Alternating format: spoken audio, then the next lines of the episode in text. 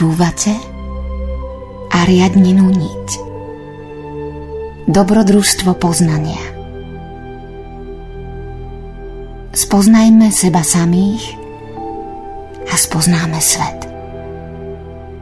Zapáľme v sebe obetavú vôľu a vyvedie nás ako zlatá niť z labyrintu neslobody.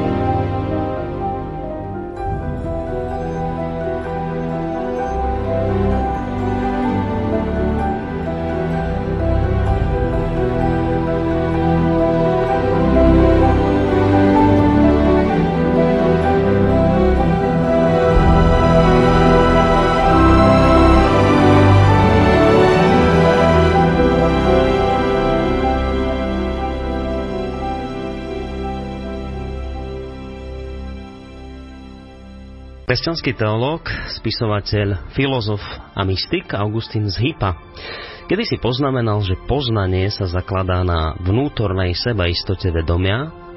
Môžem sa míliť vo veciach vonkajšieho sveta, môžem pochybovať o ich poznaní, ale tým, že pochybujem, uvedomujem si sám seba ako pochybujúcu bytosť.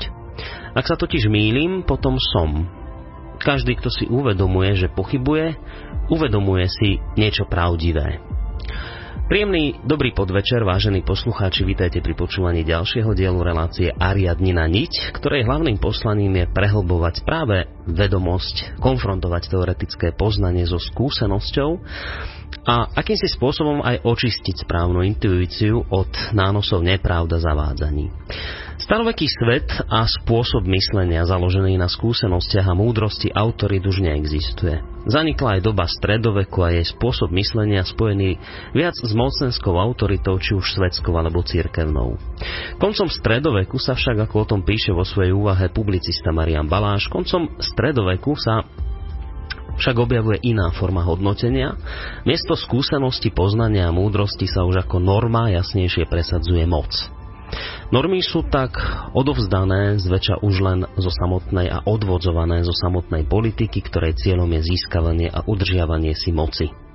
Otázka a Otázka skúsenosti a múdrosti ustupuje do úzadia a čoraz väčšmi je obetovaná moci a politickému kalkulu.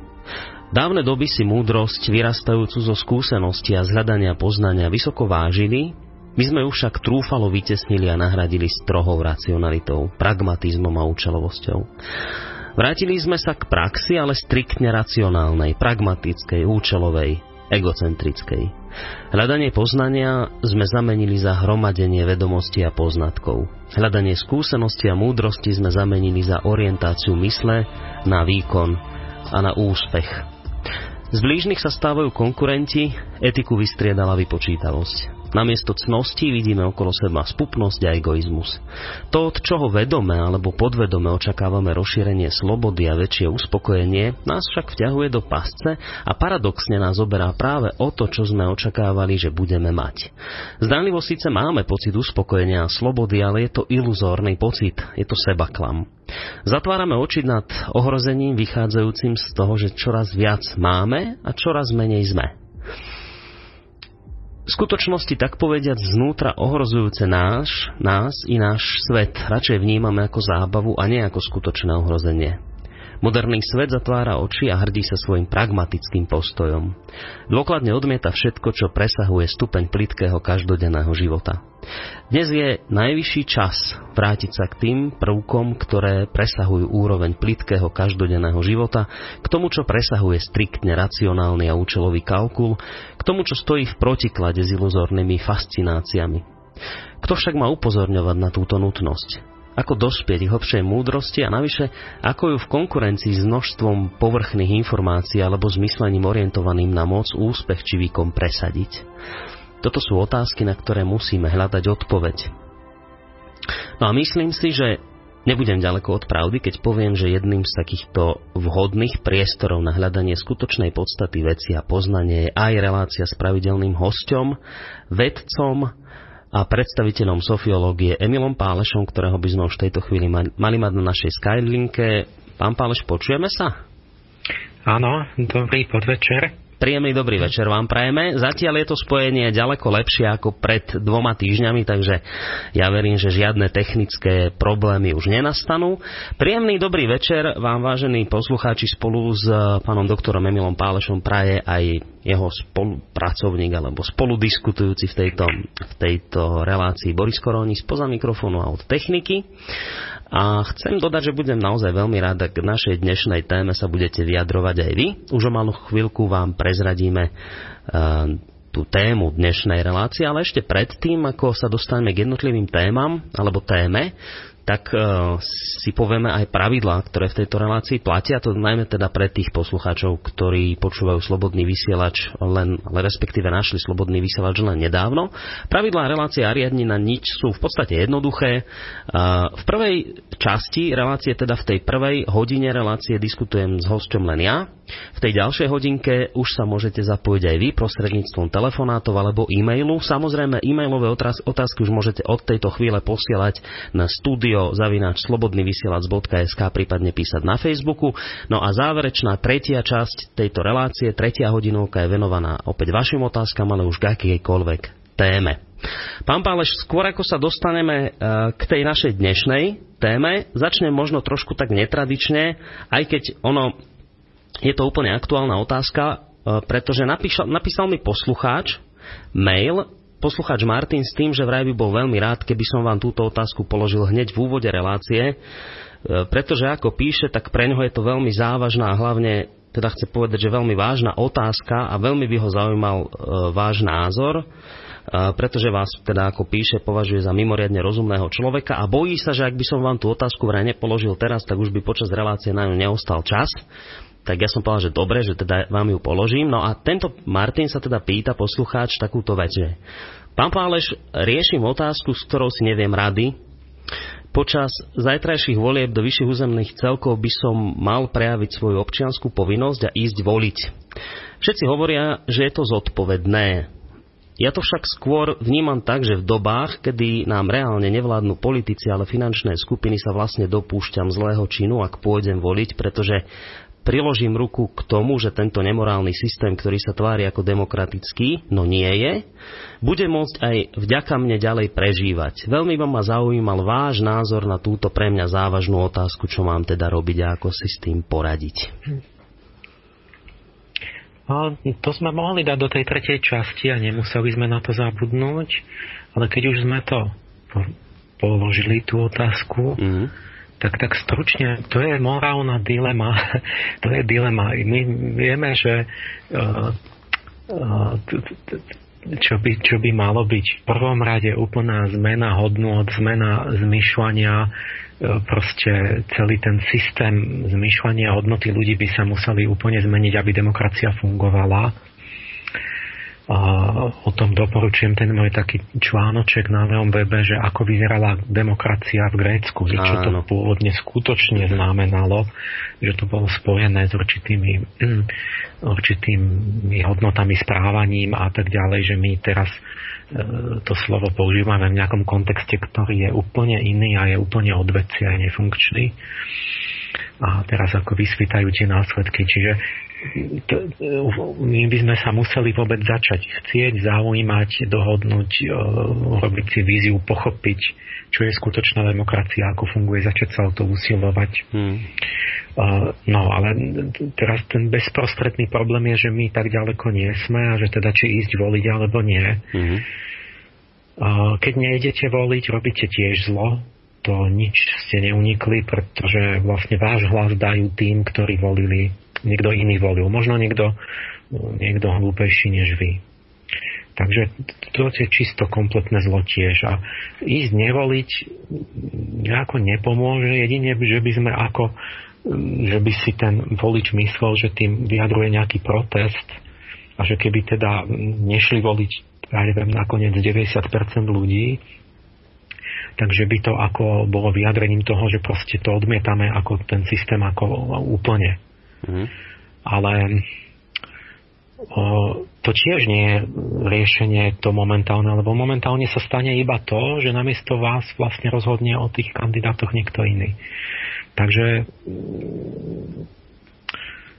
keď niekto má dobrý úmysel, tak vychádza z toho matematicky, že nech teda radšej ide voliť, nech, nech aspoň ten systém, kým ho nemôžeme zmeniť, nech ho používame podľa možnosti, nech sa tam dostanú nejaké um, zodpovednejšie názory a v prvom rade uh, musíme meniť spoločnosť, hmm. aby to inak fungovalo. Dobre, myslím, že teda som splnil e, to, čo som slúbil, že túto otázku položím v úvode relácie a ak ešte teda aj k tomuto budú otázky, tak sa potom môžete pýtať v tej záverečnej tretej časti relácie. Dobre, ale budeme teda dodržiavať ten scenár, ktorý tu platí a e, zase si tak trošku zhrnieme to, kým sa dostaneme k tej dnešnej problematike, že e, Zhrňme si teda ešte aspoň tak v rýchlosti tie poznatky, ku ktorým sme sa dopracovali v minulej časti, teda pred tými dvoma týždňami. O čom bola reč? No my sme sa v minulej relácii dostali k zmyslu lásky mm-hmm. a nakoniec až k nesmrteľnosti, čím sme urobili, tým sme dosiahli akýsi filozofický zenit, myslím, lebo už, už asi vyššiu tému teraz nebudeme mať už v tejto súvislosti. Postupovali sme tak, že sme ako keby sa pozerali do vlastného vnútra. To je v tej zvučke našej relácie Spoznajte seba samých, čiže sme sa teraz na chvíľu sme odložili všelijaké teórie, autority a filozofie a čo povedal o láske Darwin a čo, čo nejaký filozofii a pozorovali sme skutočné vlastné vnútro. Čo nám hovorí krása, čo sa deje v ľudskom vnútri, keď, keď sa zalúbi. A sme si naznačovali, teda čosi o nejakom tajomstve, ktoré sa za tom skrýva, ktoré, ktoré, ktoré nám je akýmsi smerníkom a ukazateľom e, smerom k zmyslu života, že a čo v človeku je, že tá krása je jednak tvorivá, plodivá, že je akoby taká umalkyňa, že individualizuje človeka, že akoby túžila po zväčšnení individuality, že je nositeľka budúcnosti, akoby dláždila cestu budúcim nejakým duchovným impulzom, ktoré sa majú zrodiť. A preto je vlastne, keby som mohol povedať, že pani krása, aký má politický názor, tak je, revol- je anarchistka neznáša reglementovanie zvnu, zvonka, nejaké obmedzenie nejakými normami a, a to, to tu cíti ako väzenie a je mystička, ktorá sa chce riadiť vnútorným tým, čo hovorí cit človeku. Mm. Ale je tá práva krása ušlachtivá, vyvíja, čo, vyzýva človeka, ako by ho podnecuje sa vyvíjať odtiaľ, kde je k niečomu vyššiemu. Až obetovať sa, že pre krásu sa zomiera, a mm, keď, keď to je duševné, mystická smrť, a keď to sa to nejako tak premietne nešťastie do vonku, tak, tak, tak aj fyzicky, a, že ako keby poukazovala k takým tá krása ako keby sprevádzala lásku a že to všetko poukazovalo na, na takým smerom ktorý je vlastne tým mystériom kresťanstva, že čakáme akési jezuliatko, ktoré sa má narodiť a že to je vlastne tá nová nesmrteľná vyššia individualita, vyššie ja človeka, mm. ktoré sa v ňom rodí.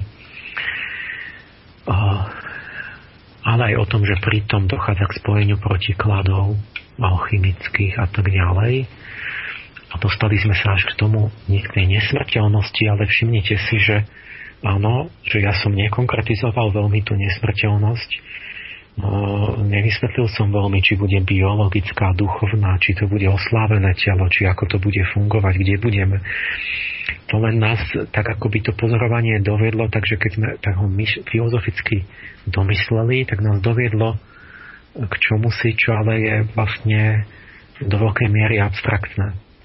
Ale podstatné pre nás bolo, že máme smer, že nám tá intuícia je takým takým kompasom, ktorý nám ukazuje, kadiaľ vedie zušľachčujúci vývoj ľudského vnútra a keď vykročíme na tú cestu, tak nastávajú určité premeny, mm-hmm. rozširuje sa ten vnútorný obzor, človek sa mení z nejakého na nejakého iného, lepšieho a tým sa mu otvára aj nový obzor, takže a to nám stačí. Tak toto je. My musíme len vedieť, vidieť po nejaký najbližší obzor a vedieť, kadiaľ máme ísť ako keď idete nejakou krajinou a až sa budeme postupne vyvíjať, tak potom sa dozvieme aj to, že čo, čo bude s nami, lebo to je ako keby sa mravec v evolúcii pýtal, že, že čo bude, keď bude človekom, lebo že on sa nebude vyvíjať, kým mu to nevysvetlíme, mm-hmm. ale on to môže pochopiť až keď sa vyvinie mm-hmm. tým smerom. Takže ten smer nám to malo naznačiť a e, končili sme takou kritikou, výčitkou, že vlastne je tu určitá čo, si, čo ja nazývam centrálnou svetovou lžou, že sa totiž sfalšuje centrálna najvýznamnejšia pravda pre človeka a to je vlastne poslanie lásky, že tá nesúvisí iba s fyzickým prežitím a rozmnožovaním, ale s duchovným vývojom.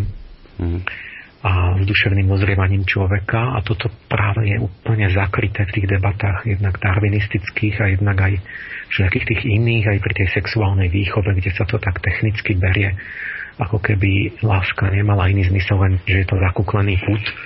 A to, to, to v tom ja vidím uh, retardačné sily, ktoré mm. vlastne akoby uh, krivia a brzdia akoby vývoj človečenstva, ľudskosti. Takže tam sme sa práve my dostali. Áno, kľudne ešte môžete jasne dopovedať. Ak ešte chcete. No, no to, bol, to bol asi ten minulajšok a teraz už myslím, že by sme išli dole z kopca Áno. od tej, od tej nesmrteľného duchovného sveta. Len ja ešte k tomu jednu vec chcem, chcem dopovedať, kým sa pustíme dole kopcom, že teda my sme naozaj tú reláciu pred dvoma týždňami ukončili takým konštatovaním, že najväčšia svetová lož je táto, že, že zmysel lásky nie je v rozmo, rozmnožovaní, ale že v individuácii a teda v tom duchovnom vývoji človeka. No a my sme vtedy vlastne poslucháčom nejak tak slúbili, že sa pustíme do takého veľmi, veľmi zapeklitého problému, že ako v tomto smere, teda keď láska nie je na rozmnožovanie, ale na, na rozvoj človeka, tak e, že ako v tomto smere vnímať vôbec tú homosexuálnu lásku a, a teraz to gender hnutie a tak. No a napokon sme, ako aj poslucháči si dnes všimli, tú tému zmenili a budeme sa venovať niečomu inému. Tak kým sa ešte k tomu niečomu inému dostaneme, tak len taký, tak, také malé vysvetlenie poslucháčov, že, že prečo vlastne táto zmena, že ide o naozaj veľmi filozoficky náročnú tému, uh, to poňatie tej homosexuálnej lásky a týchto záležitostí, že ešte potrebujeme čas si to trošku utriasť, ujednotiť. No, áno, pretože ja vlastne sa tým pádom pustím aj do veci, ktoré, ktoré, na ktoré nie som úplný odborník, mm-hmm. ale, ale môžem k tomu prispieť z toho hľadiska toho môjho poznania aj niečím novým a vniesť tam nejaké vhľady. Ale aby som... Či je rozdiel, keď hovoríme o niečom, čo som 20 rokov skúmal a o niečom, že keď sa chcem vyjadriť v nejakej oblasti, takže ja chcem, potrebujem na to trošku viac času. Áno mňa to tak ako provokuje vlastne tie, tie toto, a jednak teda sa o tom ľudia hádajú a sú o tom spory vlastne už politické, o tom zavádzaní tej sexuálnej výchovy a slobode vlastne tých menšín a, a o tom, že či, či to, tá rodová rovnosť, že čo to je, či sa to má, ako sa to má vlastne implementovať, či je to správne, ale zistujem, že to je tak náročná téma, že ja nebudem to vedieť ani úplne uzavrieť určite. Hlavne tie, tie sexuálne orientácie, tak ja chcem to trošku zodpovedne, tak aj som sa inak študujem, aj som sa stretávam teraz mnohými s tým, z, tej, z toho rodového, jak to volajú, hnutia. Áno. A, a chcem si vydiskutovať vždy s tým, s tou druhou stranou, že ako to, po prvom rade, ako to naozaj myslia, aby som to najprv sa správne pochopil, alebo aspoň preto urobil, čo môžem. Uh-huh. A to je prv, lebo to je prvá cnosť, ktorú my tu učíme, hlavne v tej relácii, že začiatok dialogu je najprv počúvam, čo ten druhý chce povedať. Najprv to musím pochopiť. Potom môžem mať názory na to. Potom si to zhodnotím. Uh-huh. Veď to väčšina ľudí vôbec nerobí, takže ja sa snažím preto niečo urobiť a potom sa pokúsim preto sme si dali medzi tým skôr také mm-hmm. témy, ktoré, kde už som dlhšie, dlhšie sa tým zaoberal a vlastne som môžem s väčšou istotou niečo Áno. tak povedať. Dobre, tak toľko k vysvetleniu, že to, teda prečo zmena témy, aj keď, keď hovoríte, že v tomto sa lepšie orientujete, tak uh, teraz na to budete naozaj akože sám, lebo ja sa v tejto téme, ktorú ideme rozoberať, neorientujem teda vôbec, to sa hneď priznám a už som si aj všimol na Facebooku také, také úsmevné poznámky žien, že no to je teda veľká sranda, keď idú o tejto téme diskutovať dvaja chlapi. No tak teda o čom budeme sa dnes, pán Pálež, rozprávať? No, o mesiaci a o žene. Čiže uh, dali sme názov žena a mesiac. A ešte dovetok? Ale dovetok, že s otáznikom, že je menštruácia zbytočná. No, veľmi to a, vážna téma, hlavne keď... No, teda... síce sme muži, ale ženy môžu práve sa zapájať a teraz to bude práve to lepšie, že keď prídem k takýmto praktickým, každodenne zažívaným veciam, tak vlastne budeme mať, budú mať čitatelia možno viac čo povedať, lebo keď rozprávam o nesmrteľnosti ducha, tak tí, tí skromnejší sú skôr potichu. A preto hovorím, že trošku do tej aplikácie, aby sme si teraz uvedomili, že na čo tá sofiológia, keď sa zaoberá takými vysokými témami a zmysel lásky a takéto mm-hmm. veci, že čo to teda je. Že to nie, nemá byť filozofia v oblakoch, ale ten druhý pol je, že ona musí na rozdiel od tých abstraktných filozofií ísť úplne do praktickej konkrétnosti. Mm-hmm. No tu mne sa stala taká synchronicita, že ma naraz oslovili kolegyňa z televízie mi pred pár nejakým nedávno dala do ruky film od Diany Fabianovej Mesiac v nás. A dcera toho nášho známeho psychológa du, Dušan sa volá Fabian, myslím. A, a veľmi šikovne to nakrutila ako dala si takú otázku okolo tých, tých, toho kultúrneho kontextu menštruácie a že prečo sa o tom nesmie hovoriť a ako to ženy prežívajú a s čím všetkým to súvisí a prečo, že, prečo majú s tým ťažkosti a, mm-hmm. a precestovala takú sveta a chodila, po, vypytovala sa rôznych antropológa, lekára, proste tam feministiek a tak. A ja myslím, že ten jej film sa uberal veľmi správnym smerom nakoniec, skôr k takému naznačeniu, že teda byť, zostať verný prírode je asi predsa len múdrejšie. A ísť skôr tým, že um, um, do, do, do seba veriť tej intuícii a nie sa zveriť, povedzme, tej chémii, chémii a technike. Mm-hmm. V centre toho filmu ale bolo to, čo ma trošku vyprovokovalo a hneď ma nejaký ďalší magazín oslovil na tú istú tému, tak ja som vlastne napísal článoček, ktorý som dal na web, že v Brazílii je taký doktor, volá sa Elsimar Coutinho a už starý pán, ktorý sa zúčastnil aj na tých vývoji tej antikoncepčnej tabletky a na týchto výskumoch tých svojho času. A on má taký radikálny názor. Vydal knihu s nejakým kolegom, že je menštruácia zbytočná, že je to prežitok. A on navrhuje jednoducho, že, že menštruácia je akýsi prežitok, že je to úplne zbytočné, mm-hmm. zbytočná ťažkosť, že sú ženy tým handicapované, že ich to bolí, že sú vyradené z práce, že sa sťažujú. A, a, a ba čo viac, že je to vyslovene škodlivý zvyk, že to spôsobuje asi 20 chorôb, že, že, že to má samé negatíva. A on má tabletku e, ktorá to zruší. Proste zruší ten mesačný cyklus krvácania Aha. a žena má pokoj. A neviem, koľko množstvo žien to sa rozhodlo preto, ale že no, ja už nemám to, ten mesačný cyklus. A hm, on teda navrhuje, že najmudrejšie by bolo, keby ženy úplne zrušili, že by nemali ten ženský cyklus. Mm-hmm. S výnimkou, že v tej chvíli, keď chce mať jedno dieťa, tak ich dovolíme ten jeden cyklus, že vysadí ano. vlastne tie tabletky, aby teda mohla počať, ale že inak je to absolútne zbytočné, pretože e, keď nechce otehotneť, tak je zbytočná aj tá ovulácia, na to sa bere, niekto bere antikoncepciu, ale je úplne zbytočné aj to krvácanie, čo teda som si není istý celkom, či e, niektorí doktori majú, že, že občas vlastne tá sliznica maternice, že by niečo sa s ňou malo stať. Ale on teda tvrdí, že to zrušíme a máme na to chemickú možnosť, technickú.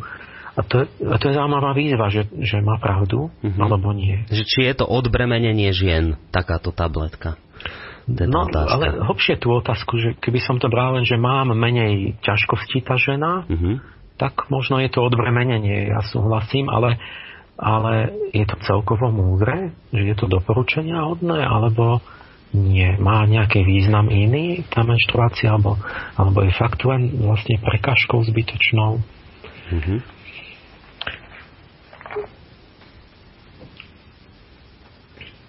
A vy máte no. Áno, a vy máte zrejme na to evidentne teda nejakú odpoveď, ku ktorej sa postupne v rámci tejto relácie dopracujeme a zistíme teda, že, že ako to je, že, že či je to doporučenia hodné, povedzme takáto tabletka, vôbec takýto postoj ženy, alebo či to doporučenia hodné nie je. No a kde si tam by som práve začal, keď, keď ste tu na, tú tému nazvali, dali názov, že, že žena a mesiac a potom je tam ten dovetok, že či je menštruácia zbytočná, tak tomuto teraz nerozumiem, že toto mi vysvetlite. Ako idú tieto dve veci dokopy, žena a mesiac, v súvislosti no, s ja, menštruáciou? Mne, mne sa ten Dianin film páčil. Uh-huh. Uh, a ja akurát som pocitil potrebu, že keby som ja bol pri tom, keď to točila, tak by som jej tam doplnil niečo, čo by sa tam jej veľmi hodilo a čo tam nebolo, pretože to je výsledok práve tej mojej sofiológie, môjho výskumu, ktorý jej nikto iný nemohol povedať. A to by jej tam sádlo. A to je práve to, že teda mesiac v nás.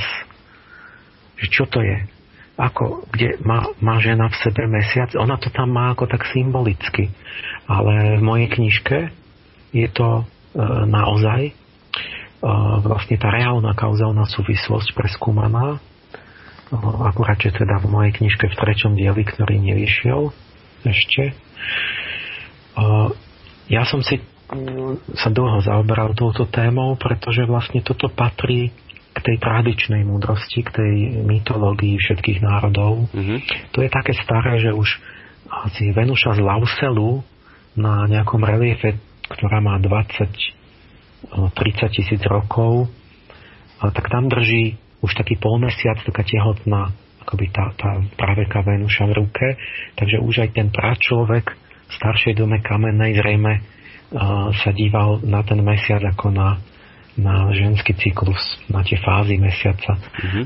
A toto hovoria mnohé tie toto to je niečo univerzálne, proste to sú bezpočet mýtov, ktoré spájajú mesiac s plodnosťou a s tým, s tým ženským cyklom.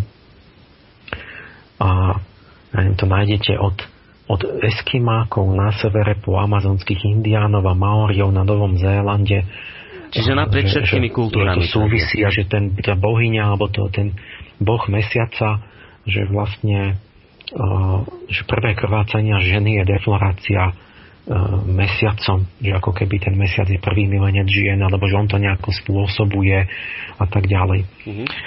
A tu som zase narazil, to je podobný príklad, ako keď sme hovorili o tom, o tom vzniku smrti a rozdelení pohlaví, že je podobný v tom, že religionisti to pokladali za poveru, ale biológovia, ale biológia vlastne nás, e, nám ukazuje, že to je, že to je jednoducho pravda. A, a pred rokami, vlastne už keď som o tom rozprával s tými religionistami, tak zase ma tak vnútorne, ma to tak... Mm, nebol som spokojný s tým, že že ma, ma, ma to ako v mladosti popudzovalo intuitívne, že oni všetko dajú, že to sú výmysly primitívov uh-huh. a to bolo paušálna odpoveď. Keď sa pýtali, že prečo sa v každom slovníku symbolov, v každej tradícii, že mesiac a ten cyklus ženský, že súvisia, že, že, že ten mesiac proste ovplyvňuje ženy a tak. Áno. A, a všade ste mali tí odborníci, tzv., ktorí tomu mali rozumieť. Teda no to sú tí primitívy, tie povery, že no, ako, prečo to, ako to vzniklo? No, že synodický mesiac, to striedanie fáz, trvá 29,53 dňa od, od novu do novu. A ženská perióda sa síce kolíše, ale v priemere má tiež okolo 29,5 dňa, mm-hmm. plus minus 3 dní. No, môže byť od 26 do 32 plus minus. Áno. Ale no, že to tam akoby v podstate v priemere to isté číslo. A oni teda povedali, že to je tá náhoda, že náhodou ten ženský cyklus má 29 dní, ľudia si všimli, že to má aj mesiac, no a pretože boli primitívy, tak si to spojili v tom svojom magicko-analogickom myslení a boli takí špekulanti, že si hovorili, že potom, keď ten mesiac nejak sa zmenšuje, že to niečo ubúda a ešte ženy niečo ubúda, tak to potom je niečo, že povedal Aristoteles, že to je ako tá menštruácia, že to, keď sa to blíži k tomu novu a keď sa niečo naplňa a je tá, tá, tá, ten pôrod a ovulácia, že to ako ten gulatučký mesiac, že on ako keby mm-hmm. bol tehotný a oni, že v tom, v tom svojom detinskom a takomto myslení, že si to takto spájali, akože takéto analogie, ktoré v skutočnosti nemajú žiadnu kauzálnu súvislosť odbornú a, a nejakú reálnu. Čiže že to še, še, celé stojí iba na náhode, proste, že sa náhodou zladili tieto dve čísla. náhodu si vysvetlili, že mm-hmm. okolo toho vymys, vy, vybájili proste nejaké náboženské Áno. proste fantázie. Áno, že, že teda, aby sme to zopakovali, že náhoda je to, že ženský cyklus ro, trvá rovnako zre, približne dlho ako, cyklov, ako že... fázy mesiaca. Áno. To, vidíme, že sa zhoduje. Uh-huh. A, a teraz ja, som sa, ja sa pýtam, toto logické chyby, také, čo, čo ako šidlo z vreca úplne v, v, v akadémii nájdete kľudne na univerzite, že že a z čoho vyplynulo, že tá zhoda je náhodná a že, nie je, že, je, že je náhodou a že nie je nenáhodná, že tam nie je tá kauzálna súvislosť? Z čoho to vyplynulo? Z ničoho. To je proste teda z ničoho. Z ničoho správneho vyplynulo to z pohrdavého antipatického postoja arogantných odborníkov voči tým starým kultúram. Ktorý vrcholil tak na, na tom koncom 19. storočia a po celé 20. ešte vládol na tých univerzitách a postupne teda odchádzal. Stále začal byť väčší rešpekt, akože v priebehu 20. storočia. Teraz je to už veľmi iné a že sa skúmajú s takou úctou už viac tie staré kultúry, ale to okolo 1900, keď ľudia mysleli, že náboženstvo zanikne úplne, že to bol úplný blúd, tak vtedy sa takto dívali všetci tie autority pohrdavo a to sa stále, ešte keď ja som chodil na vysokú školu, sa to stále reprodukovalo. Že? Mm-hmm. A, a, a teraz sa opýtajme však vlastným myslením, je to náhodné alebo nie je to náhodné? My nevieme. Treba len trošku mať také laterál, také širšie myslenie, že a, a dobre, ženský cyklus mesačný a tehotenstvo trvá koľko? No presne 9 celých lunárnych mesiacov. Pretože keď sa hovorí, že 280 dní trvá, tak to sa ráta od tej poslednej periódy, ale pretože to oplodnenie je asi zhruba v polke toho cyklu, na 14. deň v priemere, tak, tak vlastne to skutočne od počatia po narodenie je v priemere 266 dní. Mm-hmm. To je 9 lunárnych mesiacov. Zase to je plus, to môže byť skôr, neskôr, tam, tam iné veci to ovplyvňa.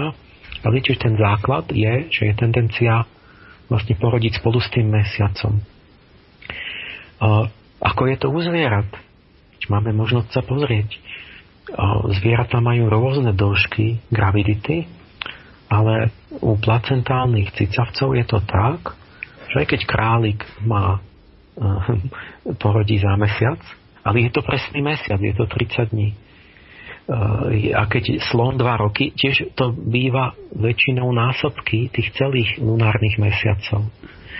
Čiže keď, keď, teraz keď sa pozriete do, do celej prírody, zistíte, že stovky, tisíce druhov zvieracích majú, eh, púzujú tie ich rozmnožovacie aj iné rytmy v lunár periodicky čiže v 30-dňových rytmoch, mm-hmm. alebo semilunárnych, to sú akože dvakrát za, za že aj plynové prísplne niečo vrcholí. Mm-hmm. Uh, to je, ja neviem, od morských korálov, ktoré keď je spln, tak oni podľa toho sa synchronizujú, vtedy vypustia všetky tie, tie uh, rozmnožovacie ako keby gamety, tie bunky, ktoré sa musia stretnúť v tej vode, aby sa navzájom oplodnili kraby, ryby, sa pária pri určitých fázach mesiaca, rastú. Tie rastové rozmnožovacie rytmy všetky sú podľa mesiaca. A, alebo aj suchozemské všelijaké antilopy, bývoli. Niekedy to býva také zložité, že až človek sa čuduje, že, že nejaké povedzme tie lososy sa vedia dohodnúť v vodzovkách, že oni sú po, po moriach, že sa stretnú na nejaký konkrétny spon, povedzme prvý spon po rovnodennosti jesenej sa stretnú v ústi nejakej rieky. Mm-hmm. Alebo klokany, ktoré majú, tuším, že sa pária niekedy na jeseň a aby sa nenarodilo to malé klokanča, keby zmrzlo v zime, lebo nemá kožuch a tak, alebo neviem. Z nejakého dôvodu proste v zime sa normálne zastaví vývoj plodu v maternici, počká a potom sa spustí a to sa spustí na, na uh, presne to, kde to tu mám spiace tehotenstvo klokana končí a plod sa začne vyvíjať od prvého sponu po slnovrate. Čiže ako keby má úplne lunisolárny kalendár v sebe ten klokan, že musí najprv počkať na slon, slnovrat a potom na prvý spon po slnovrate. No, a, a potom pokračuje to tehotenstvo. Alebo populácie rysov a tak ďalej, že v metoneckom cykle mesiaca, čo je 19 rokov. Čiže keď, slovom, keď pozrieme na celú prírodu mm-hmm. a vidíme, že tá stará myšlienka, že mesiac je spätý s tisíckami rozmnožovacích a rastových rytmov a plodením v celej prírode, tak sa pýtam, a jedine u človeka je to náhodná súvislosť? Mm-hmm. Nie, tak už to stávam do toho tú štatistiku, že keď to mám tisíckrát všade, je to náhoda. Mm-hmm. No to je nezmysel. Čiže v zvieracej ríši... Tá viera, tá, ten, tá, tá, to, to tvrdenie násilné, že, že všade to je v prírode, len čo u človeka to je náhodou 29 dní ako u mesiaca, ale vraj to nesúvisí. Pán Páleš, tu by som sa chcel je, pristaviť, ak môžem. Aby to, sme, je to, to je to nevedecké. Aby sme, aby sme jednu vec vysvetlili, lebo nie som si celkom istý, že, že všetci to vedia, poslucháči, že keď hovoríme, že e, ten cyklus ženy je približne rovnako dlhý ako fáza mesiaca, čo myslíme tou fázou mesiaca? Čo je fáza mesiaca? rovnako dlhý ako synodický cyklus, čiže vystriedanie všetkých fáz od novu cez prvú štvrť spln, poslednú štvrť až znova po nov. Aha. A lunárny mesiac? Uh, lunárny mesiac je, je, to je len ako mesačný mesiac, to, to není. Uh, astronomii sa hovorí o synodickom mesiaci, ten nás zaujíma. Uh-huh. Je to, čo vidíme na oblohe, že od, keď, keď ten kosačik znova vyzerá rovnako, tak to je vždy za 29,5 dňa. Aha, čiže toto. Existujú iné mesiace siderický, že kedy je na rovnakom mieste medzi hviezdami. Uh-huh. Existuje anulistický mesiac, že kedy a, a drakonický mesiac to je to, že kedy súvisí s zatmeniami, že kedy je na rovnakom pozícii, že je možné zatmenie a, a to sú rôzne tie. A nás zaujíma iba ten synodický. Uh-huh. Čiže to, ako vyzerajú fázy na oblohe. Čiže kým je od takého kosáčika po znova taký istý kosáčik, tak prejde zhruba taký istý čas, ako trvá ženský cyklus. Teraz myslím, že to už asi všetci teraz tomu rozumejú, keď sme hovorili o fázach mesiaca. Áno, no, 29,5 dňa, 29, pričom tak. máme akože teda, ale veď nie, ten cyklus nie je vždy 29 dňový alebo 30. No, a to sú tie jemnosti, ale my to pochopíme za chvíľku, že prečo mm-hmm. nie je ktoré, ktoré, ktoré vždy sú pri takom bádaní a ktoré mhm. na začiatku milia, ale keď človek príde na to prečo, tak zrazu mu sa mu to vyjasní. Tak a necháme ešte chvíľočku ľudí rozmýšľať, pretože máme pomaličky 3 čtvrte hodinu za sebou, takže si dáme pesničku a po nej budeme v našej relácii pokračovať. Po pesničke od Ivaldyho sa hlásime opäť s reláciou Ariadnina niť. Dnes teda veľmi závažná téma a teda pre niektoré ženy aj úsmevná, keď to riešia dvaja chlapi v tejto chvíli. Bavíme sa o žene a mesiaci a už sme tu aj naznačili, že či je menštruácia potrebná, dôležitá, či nie zbytočná. Samozrejme, môžete nám k tejto téme alebo aj k inej, tie vaše maily budeme čítať v závere potom z tej záverečnej relá- časti relácie, tej poslednej hodinovke. Môžete ich písať na studiozavináč.slobodnyvysielac.sk a, alebo takisto aj na, na Facebooku. Dobre, pán Páleš, my sme to teda uh, už naznačili v, v tom prvom vstupe, že um, ten mesiac a, a vôbec žena v súvislosti s menštruáciou, že sa to objavovalo už v rôznych kultúrach a naprieč všetkými kultúrami, kdekoľvek to bolo na Zemi. A že teda, len pre tých, ktorí nás nepočúvajú od začiatku, že to sa tak vysvetľovalo, že, že to, že fáza mesiaca trvá rovnako dlho zhruba ako cyklus ženy, že to je úplne že náhodné. Že to, že to tak iba proste náhodou vzniklo a už potom na tom sa vys... Bez súvisu. Bez súvisu, tak. Ale pri tom, že v zvieracej ríši to funguje, ale u človeka je to náhoda. No, tak teraz poďme pokračovať. To naznačuje, že to ani u človeka nebude náhodné. Uh-huh. A teraz tie staré tradície, tie, tie prírodné kmene, keď prišli povedzme Portugálci do Afriky prvýkrát tam v 16. storočí do tej Čiernej, tak tam tie kmene napríklad hovorili, že, že uh, vlastne krvácanie je v čase novu a, a to, to plodné obdobie v čase splnu. Nie, to je to, to, to tradičné, čo aj v európskej astrológii, keď idete medzi Indiánov, napríklad Lakotovia, prišli do Ameriky a Lakotovia hovoria, no, ženy krvácajú, keď, keď hovorili tak pekne samozrejme o obrazoch, že keď si stará mama mesiac zakrie tvár, ženy idú na tiché miesto a krvácajú. Mm-hmm. Čiže pri nove, oni tvrdili, že pri nove majú ženy všetky spolu krvácanie. A oni nevedeli o Aristotelovi, keď ste prvýkrát prišli do toho, povedzme, pralesa v Kongu. Oni nevedeli, že Aristoteles to tiež povedal a tak. Nie? Čiže jak to vedeli? Prečo to tak spájali? A tiež, čiže no, ovulácia zásponu, menštruácia, krvácanie pri nové a tiež pôrod. Pôrod tiež bol spojený so sponom.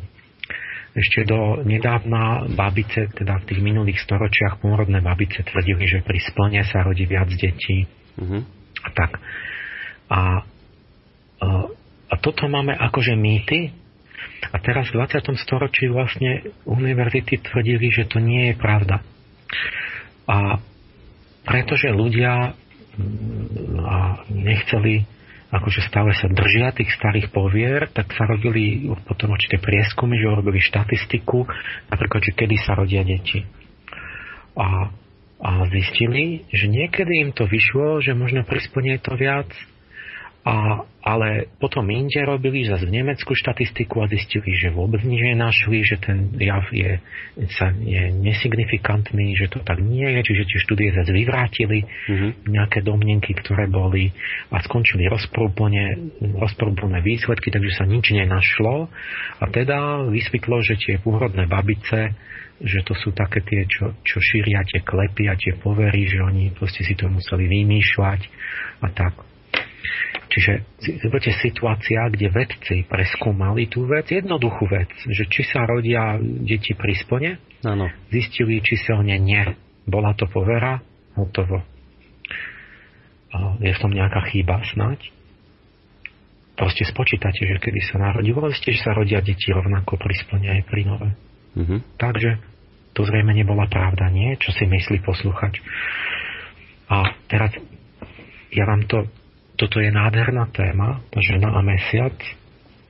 To, či je menštrácia zbytočná, to je len tak akože že zámienka, ten brazílsky lekár, že sa k tomu vyjadríme, keď sa o tom rozpráva. Ale ide o to, že my hľadáme zase tú múdrosť, tú archetypálnu, že, že čo je medzi ženou a mesiacom, čo majú spolu. Uh-huh. A teraz vám schválne rozprávam podrobne ten vývoj, ako, ako som ja na to prišiel, ako, čo sa hovorilo, čo, ako to vyzeralo, že to nie je pravda a tak. Lebo toto je to, to, čo sa, to didaktické. My sa učíme myslieť na tom. Nie je dôležité, ja vám poviem, ako to je. Dôležité, že my sa učíme myslieť. Ja mám teraz semester, jesenný semester na Olomouckej univerzite mám tam vyše 100 študentov a prednášam som si dal takú tému, že dejiny predpovedania budúcnosti. Hm.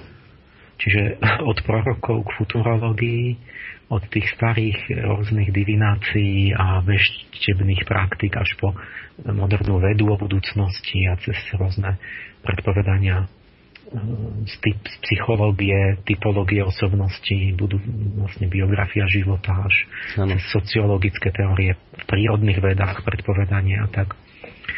A ja vždy im robím to, že ja im nepoviem, proste nezmúdrie, človek nám nezmúdrie ten študent alebo posluchač tým, že mu oznámime, že je to takto, alebo možno mu oznámime, že toto nie je, to je, zlá, to je nesprávna informácia, on potom bude chodiť a bude sa tváriť veľmi múdro, kriticky, že bude niečo odmietať, ale nebude chápať prečo. No, no. Ale to, čo sa dá urobiť, je vždy genéza, vývoj, dejiny toho objavu. Ja vždy dám obrázok toho, tej osobnosti, toho objaviteľa, poviem ten osobný príbeh toho objaviteľa, jeho život vlastne a poviem, že ako to, čo sa myslelo predtým, ako on vôbec prišiel na tú stopu, že teda by to mohlo byť inak, aké boli dôkazy, že to tak asi nebude, čo hovorili tí oponenti a v čom bol ten vtip, že vôbec potom sa zistilo, že je to nejako inak a tak ďalej. V čom je ten tvorivý moment a tak z tohoto, z tej genézy potom človek sa akoby učí, ten žiak, že ako je to. Že že keď niečo hovoria autority, keď sa uvádzajú nejaké dôkazy, že nechať sa tým si nasypať hneď piesok do očí, mm-hmm. že tá realita no, tam treba aktívne, tvorivo a pýtať sa a z iného uhla sa pozerať na to a nenechať sa nachytať na, na nejaké pr- prvoplánové akože dôkazy a argumenty. Takže ako to teraz máme? Keď, keď sme zistili, že sa nerodí pri a že ani tie ženy majú snad ženy krvácanie prínové dnes, nemajú. Mm-hmm.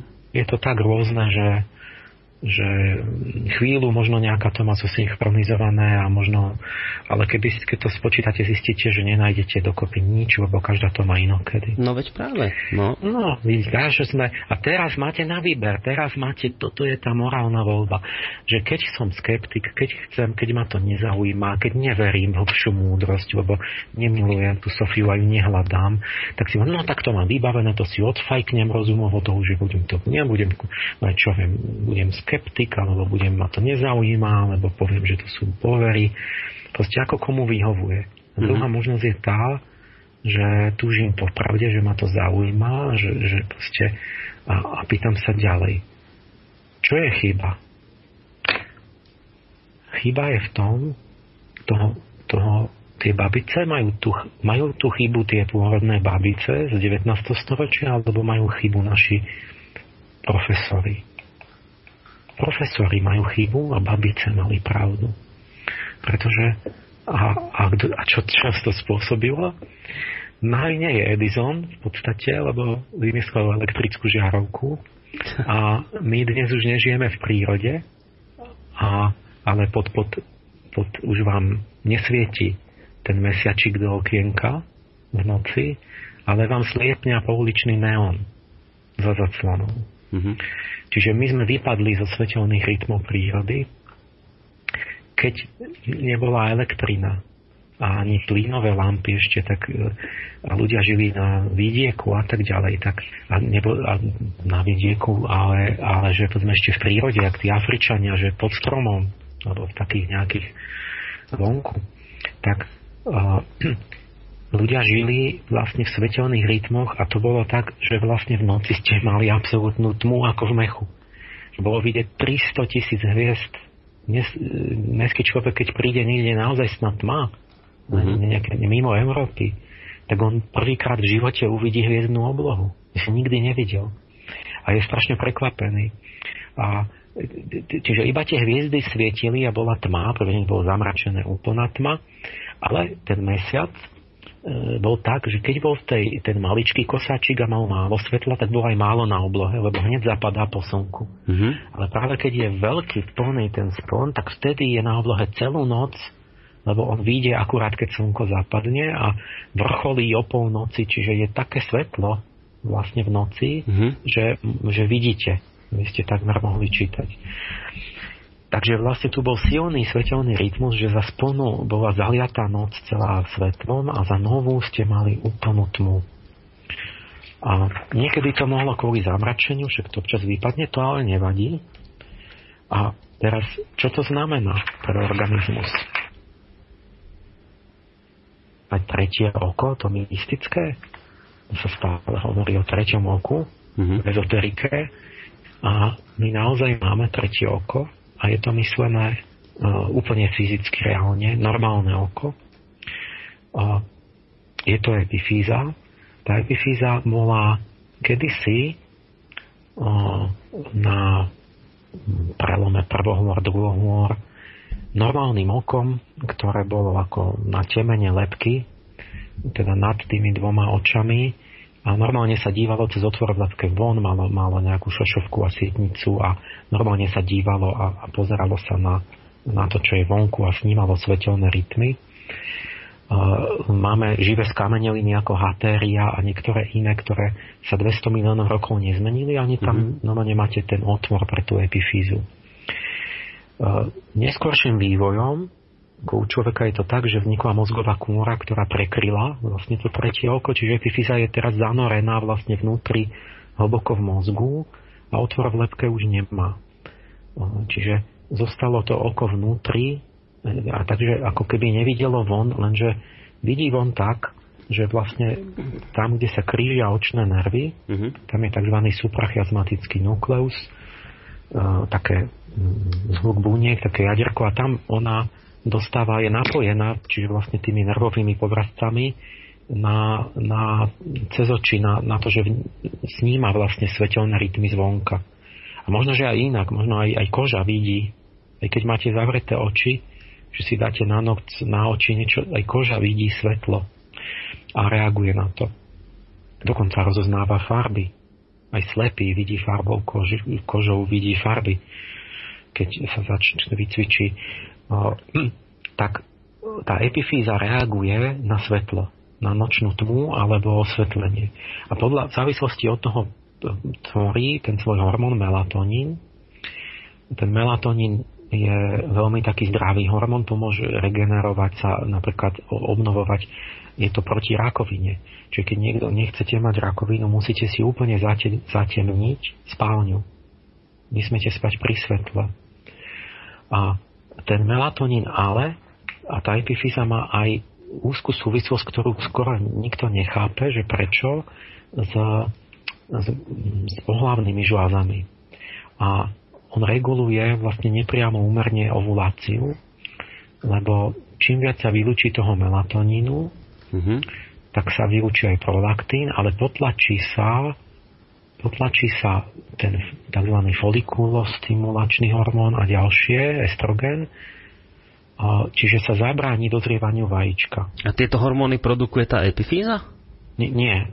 epifíza vylúči melatonín a ten uh-huh. melatonín pôsobí na iné žlázy tak, že potlačí vlastne tú ovuláciu, čiže nedozrieva vajíčko. Uh-huh. Čiže je to ako keby antikoncepčný hormón.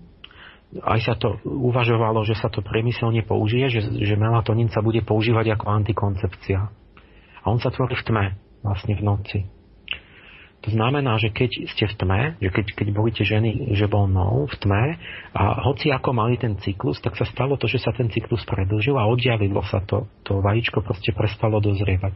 Ale jak sa ten mesiac naplňoval a začal na nich svietiť v noci, a svietil vám cez okienko do izby alebo pod stromom alebo čo, mm-hmm. tak vlastne epifíza vnímala to svetlo a melatonín e, prestane tvoriť a spôsobí to, že sa spustí vlastne ovulácia, že začne, začnú tie, tie hormóny pôsobiť, ktoré robia ženu plodnou. Mm-hmm. Takže nech už to žena mala, keby aj bola mimo cyklu, tak vlastne ten, to svetlo toho mesiaca spôsobila, že ona dospela k tomu plodnému obdobiu práve pri splne a že sa zosynchronizoval ten jej cyklus, že nebol ani rozdielný, pretože ten, to mesačné svetlo vlastne synchronizovalo ten cyklus. Čiže keby ho aj chcela mať dlhšie alebo kratší, tak, tak sa on potom by ho ten mesiac ho posunie.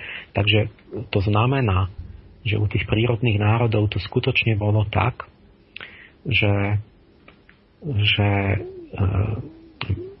cyklus bol, mal presne 29,5 dňa, že mhm. všetky ženy ho mali rovnako.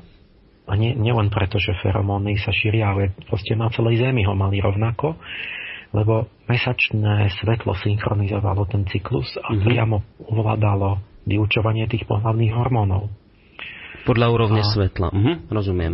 Tým svetlom je to regulované Aha. vlastne cez epifízu. Sú regulované vlastne vaječníky a, a, a toto. Tým, a, a toto, tento cyklus sa tie milióny rokov, nie milióny, um, možno aj milióny, proste za dlhú evolúciu sa zvnútornil a geneticky zafixoval, mm-hmm. niečo, čo volajú, že genetické hodiny, proste je to tam nejako, že, že tie tkaníva už vedia, že už, už sú na to nastavené, že to je približne tých 29 dní, ale není tam až taký počítač, ktorý by bol taký presný, že to je proste 29,53, takže i keď ten mesiac stratíte spojenie s tým mesačným svetlom, tak ono to približne ide ďalej každých 29 dní a môže sa to odchylovať, urychliť alebo spomaliť. Ale pri, pri prirodzenom živote to mesačné svetlo vždy tú malú odchýlku dosynchronizuje a vždy to doladí tak, že mm-hmm. vlastne krvácanie prínové a, a ovulácia pri splne. Čiže pri splne boli ženy naozaj plodné. Pretože bolo veľa svetla a vy vravíte, že to svetlo pôsobilo cez epifízu, E, že vďaka tomu svetlu tá epifíza potom... E, Jednoducho spustila vajíčko. Aha. A keď, nie, keď, keď nebol, tak, tak ho oddialila, tak, tak nedozrelo sa, posunula. Tá a v tme práve e, tvorila epifíza ten melatonín, ktorý ste hovorili, a ten spôsobuje, že, že, že nie je ten, plodná. Ten, áno. Ten uh-huh. nepriamo sú ako antagonisti, že keď ten melatonín tam je, uh-huh. tak sa netvorí vajíčko. Keď tam není, tak sa začne vyučovať folikuly stimulujúci hormón. Vlastne to sú tie, z čoho vzniká vajíčko. A, a tiež tvorba estrogénov. Čiže to, čo je pri ovulácii, vlastne v, tom, v tej plodnej fáze. A, a, a potom ako dôsledok toho, že keďže vlastne tehotenstvo trvá tiež tých 9 plných lunárnych mesiacov, tak keď ženy boli plodné predovšetkým za tak aj ten pôrod musel výjsť najčastejšie za splnu. Čiže oveľa výraznejšie to muselo, a to tie babice jednoducho konštatovali pravdu, mm-hmm. o, že určite bolo, bolo, bolo to oveľa viac výrazný ten cyklus. No a teraz sa chcem ešte spýtať, pán, boli, no. ak, ak sa ešte môžem spýtať, že vy ste hovorili tú, tú tradíciu indiánskeho kmeňa Lakotov, myslím, že oni to tak mali, že, že teda, že keď... Ako ste to vravili, že keď si stará keď mama... stará mama mesiac uh-huh. zakrie tvár, ženy idú na tiché miesto a krvácajú. No. Lebo oni mali tri, lebo mesačná bohyňa často je trojediná, tá mladá luna to je taká panna, taká tá Diana, tá, tá luna splne to je tá Artemis, tá matka no. s plnými prsiami a tak. A uh-huh. potom tú tú starú lunu ubudajúcu, tak tu volí, že ona je stará, že to je stará mama. Mm-hmm. Že ju videli ako starú ženu. No dobre, a chcem sa spýtať, čiže, čiže počas uh, toho novu, keď teda mesiac ubúdal, keď ubúdalo svetla, tak to znamená, že tento prírodný uh, národ lakotov indiánov, ktorí spávali teda pod holým nebom alebo niekde stane, kde im tam ten mesiac svietil, tak tomuto nerozumiem, že to znamená, že Eh, celá tá osada indiánska, tak sa to spýtam úplne jednoducho, že tie ženy v tej osade mali naraz menštruáciu? Všetky? Áno, Áno ja, ja, ja, ja, v prírode všetko je, není všetko totálne bude, alebo jak v počítači 0,1. Čiže ak tam, ja, lebo tam máte vždy veľa príčin, takže možno nie úplne všetky, ale povedzme, povedzme že skoro všetky, alebo čo. No tak tá, ktorá povedzme je mala niečo, že mm-hmm. niečo iné sa stalo, no, no jasné, z iného dôvodu mohlo to vychyliť, ale bolo, bolo ten mesiac je ten faktor, ktorý to robí. To znamená, že ako náhle oni museli byť tomu vystavení, takže to bolo pravidlo, že oni videli, že takmer každá žena, že je to takto. Mm-hmm. Nie tak, že je to rovnomerne rozhádzané, ale videli, že, že keď je každá normálna žena, že z pravidla vždy je to, je to, je to tak. Mm-hmm. Že, že, že, že to mali spoločne. No a to teraz, keď sa vrátime k tým mýtom, mm-hmm. to, to teraz, je, teraz si uvedomte ten, ten zlom, že, že čo hovorili tie mýty, všelijaké také tie tradície ľudové a takéto v Európe. Že keď, keď, keby ste to nevedeli, že napríklad, že neapolské ženy stáli v mesačnom svetle, aby im narastli prsia to, to keď sa rozprávalo, to, no, to, toto sú povery. Znamená, že keď bude v mesačnom svetle stáť, že je narastú prsia. Že jak sú tie ženy hlúpe, také povery, že mm-hmm. nejaký ten, ten starý nejaký mýtus, tá symbolika, astrologická povera, že mesiac a, a prsia, že to, že to je mesačný orgán a tak. Toto to, to sme si my hovorili v podstate niekoľko sto rokov. A, a, a že jaké tie ženy sú také, že proste to sú sliepky, že oni tam tie talianky a myslia si a, a, a, a nevšimli si, že im nenarastli tie prsia. Nemôže byť nejaká... Tak toto to, to, to si povie ten intelektuál. A, a, a skutočnosť je aká? No, no ženy jednoducho tam stáli, pretože si práve že všimli, že sa im tie prsia zväčšili že keď bude spať alebo stáť, alebo sa tam spí a nechá na seba mesiac svietiť, tak, tak čo robí? No cez epifízu spúšťa estrogén a estrogén zväčšuje prsia. To je ten, ten hormón, ktorý spôsobuje, že keď začne žena dojčiť, že má, že má veľké prsia, takže, takže ten mesiac zväčšuje prsia, preto tam stáli že to je jednoducho nie povera, to je pravda. Mm-hmm. Alebo že ženy v strednej Európe u nás, aby odtehotnili, pili vodu, v ktorej svrkadli mesiac. Mm-hmm. A, a teraz zase viete, ten, ten, ten, ten intelektuál si povie, no čo tá voda, keď sa tam zrkadlí mesiac, tak ona nemôže mať iné vlastnosti, že tie fotóny nezmenia tu a ako mohol otehotneť. Mm-hmm. No to mhm. sú povery. A, ale to je pekne vyjadrené, že keď tie ženy vedeli, že že zistili, že nemôžeš otehotnieť a tak, ale že potom vieš, aj sa traduje u nás na dedine, že, že ako keď tá Anka a toto, že, že vraj, keď, keď nejako v noci s tým mesiacom a ideš, ideš k rieke a teraz tam si a to a, a ja neviem čo, takže potom zrazu otehotnia. No, no áno, to je to isté. A najlep, najlepšie, ešte sa mi najviac páčilo, že v Breton vidíte úplne rôzne miesta, mm-hmm.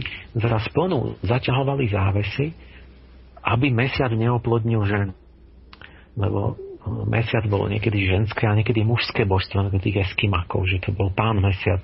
Mm-hmm. A oni teda ho obviňovali a podozrievali z toho, že on chodí za tými ženami v noci, keď nezatiahnete okienko Uh-huh. Že vám manželka vám otehotne potom.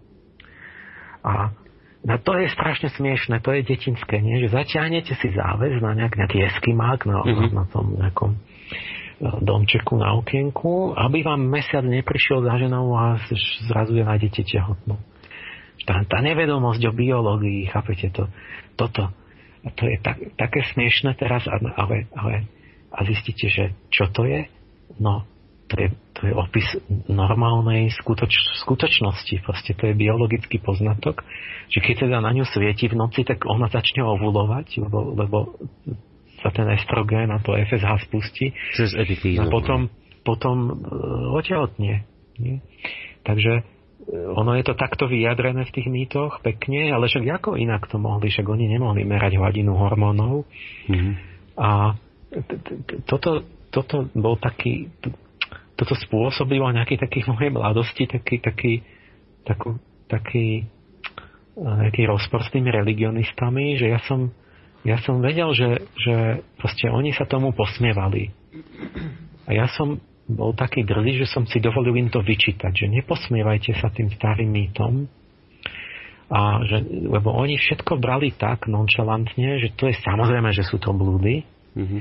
a že predsa úlohom religionistu nie je, že on nebude predsa ani sekundu strácať tým, že by najprv zistil, či to náhodou nie je pravda, že keď nezatiahnete tento okienko, že tá žena otehotne, že to je samozrejme, že, tí, že my sme múdri, tí, tí ľudia starí boli primitívy, to je hlupáci, a preto úlohou toho religionistu je iba vysvetliť, že ako, akým spôsobom ten primitív, že jeho rozoberieme mentálne pochody primitíva, že prečo a akou cestou k tým blúdom dospel. A, a to je religionistická teória o, o, o starom mýte, o mesiaci. Že napríklad, že dospel k tomu tak, že sa bál prírodných ukazov, ktorým nerozumel, tak si povedal, že to je nejaké božstvo, ktoré má nejakú moc. Alebo že si chcel valorizovať svoj, svoj pocit stratenosti v tom, že, že si povedal, že má nejaký veľký význam proste v prírode, že je spojený s tými prírodnými silami a že to súvisí nejako s psychikou človeka a, a tak ďalej. Že oz, potreba ozmyslovať a pociťovať bezpečie a súnáležitosti s kozmom, alebo že psychologická potreba usporiadavať e, do nejakých systémov, že, že aby sa nebal v tom chaose, že nerozumel tej prírode, že vlastne z nejakej potreby v podstate emocionálneho nedostatku, že si vybájajú tieto samozrejme nesprávne teórie. A či teda sú nesprávne, to predsa nebudeme skúmať. Na čo? Mm-hmm, jasné. To je jasné, že my sme múdri a že to boli primitívy. a ja, ja som teda na tomto som sa ako keby ako keby oni, ani nie, že sme sa hádali, ani sa nehádali, oni cítili, že ja som proti mm-hmm. a to bol koniec. To, to, to odtedy, to je už 25 rokov bude postupne a ja mám stále akoby nepriateľstvo na tej katedre religionistiky. Už dávno tam není profesor Komorovský, ale je tam ten Kováč.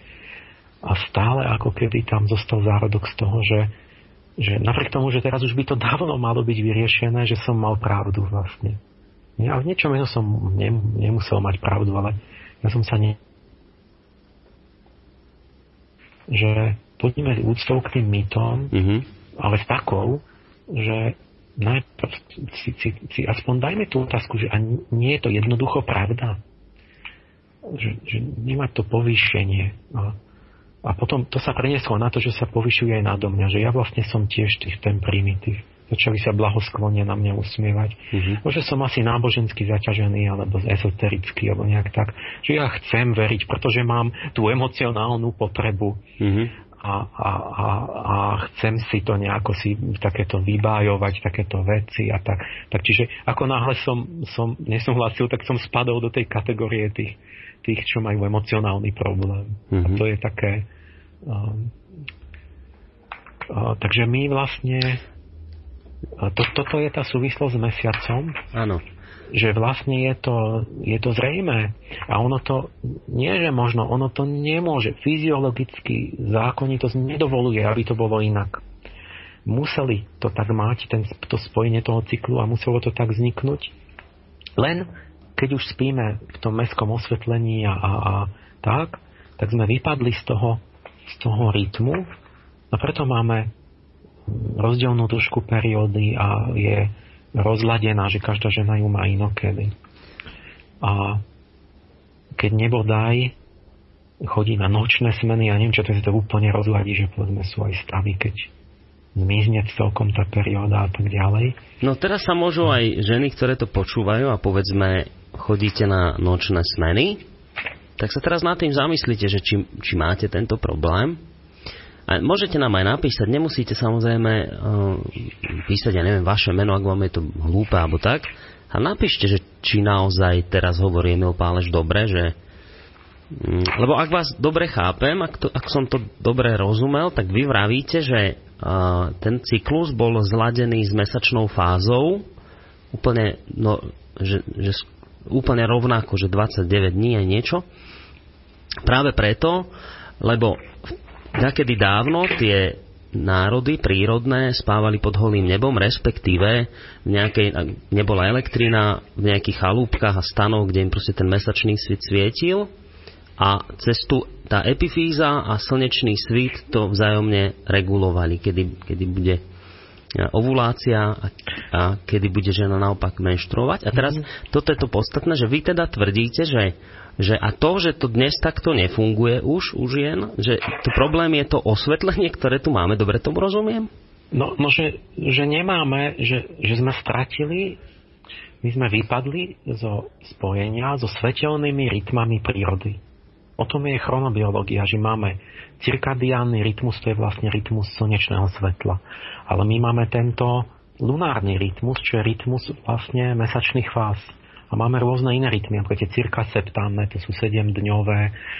A my a, a tieto rytmy prírody sú hlboko vpísané do prírodzenosti človeka aj, aj, aj iných organizmov v prírode. A, on, akoby, a to je ten mesiac v nás že sa zvnútornil ten rytmus, astronomický mesiac sa zvnútornil u ženy v tom jej ženskom cykle. A tam ide ďalej, aj dokonca aj keď toho ten mesiac je, že už ho nevidí, ale akurát, že sa už, už rozladí, že ne, nemá spojenie s tým mesiacom. A, ale teraz späť k tej aplikácii, že čo to mm-hmm. teraz znamená. Lebo túto múdrosť, veď ja potrebujem na to, aby som zaujal akoby stanovisko k tomu brazilskému doktorovi že my z chronobiológie vieme, on chce zrušiť ten rytmus. On navrhuje, že pri prvom krvácaní, či už je 10-11 ročná, 12, hneď dá tabletku, aby nemala nič. A my z chronobiológie vieme takú vec, že napríklad keď, keď ten, to, to vytratenie sa toho mesačného rytmu u ženy, že to býva predzvesťou ochorenia napríklad rakoviny prs alebo niečo takého, že niečo s ňou není v poriadku. Ona ešte ako není chorá, ale keď, keď, keď už nie je tam ten cyklus, tak to znamená, že nie, niečo sa chystá zlé. A preto napríklad to som hovoril o tých, že, že, že čo nasmeny a takéto, že mali úplne nabúraný ten svetelný rytmus, tak mali viac tých nádorov prs, tie ženy, lebo úplne sa im rozhadil vlastne ten, ten svetelný organizmus. A toto je taká vec, že my, to by mal byť pojem, ktorý my by sme si mali uvedomiť. Zatiaľ, myslím si, ho uvedomujú veľmi palčivo iba astronómy a amatéri astronómy, že existuje niečo ako svetelný smog že vlastne tá nočná obloha, že bola určitou hodnotou, že bolo tma v noci. Pre astronóma veľkou, lebo videl hviezdy a teraz vidíte veľké houby, že už deti ani tie hviezdy nepoznajú.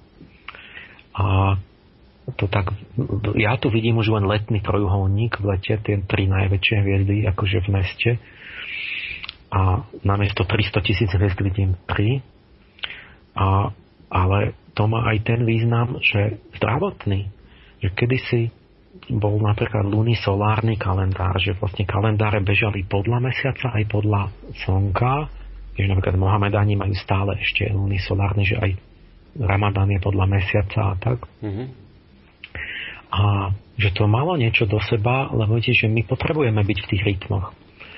A te, teraz budem hovoriť ako, ako rodový aktivista, že keď my máme už teraz, my sme, my sme lunisolárny kalendár na západe hlavne, nahradili v tých slnečných našich západných civilizáciách, patriarchálnych, e, len, len solárnym, čiže slnečným kalendárom a ten rytmus mesiaca sme začali ignorovať. E,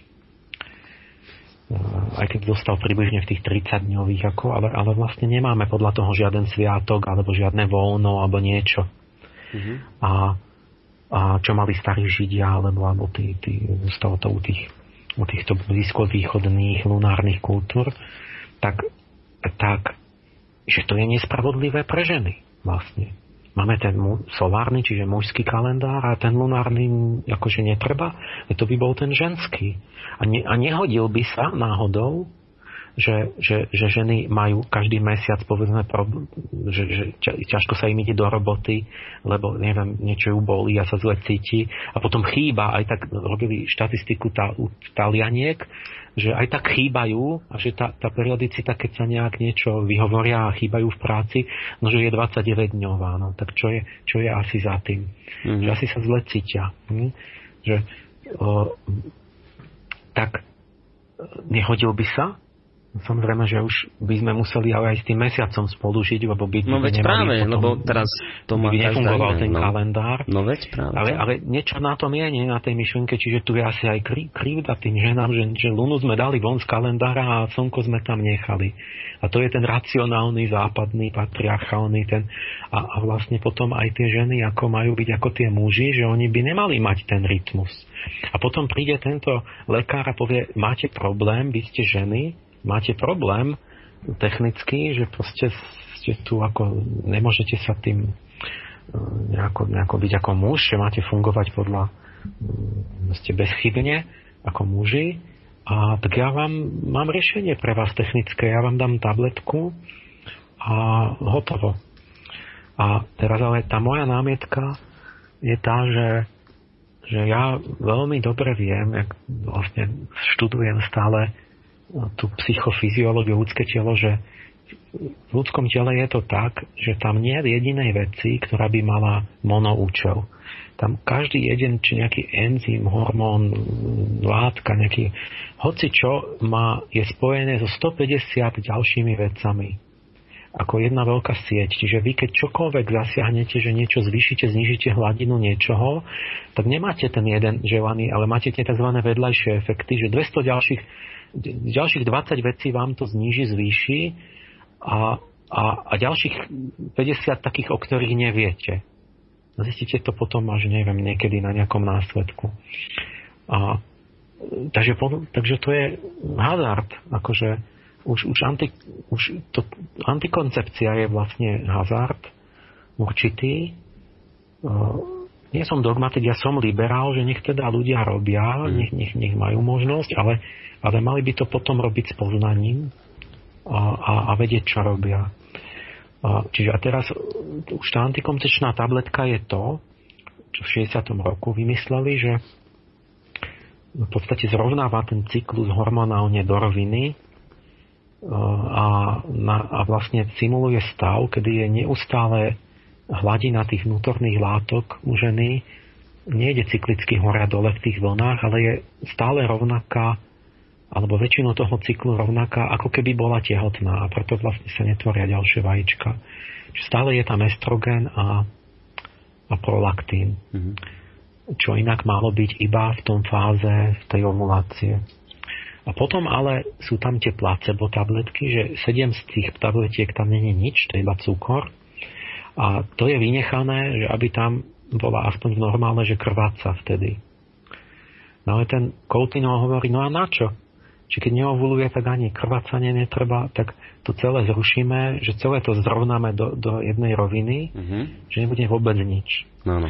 A, a, a, ale áno, a, a teraz on hovorí, že to bude skvelé, že to veľmi bude zdravé, majú pokoj a tak.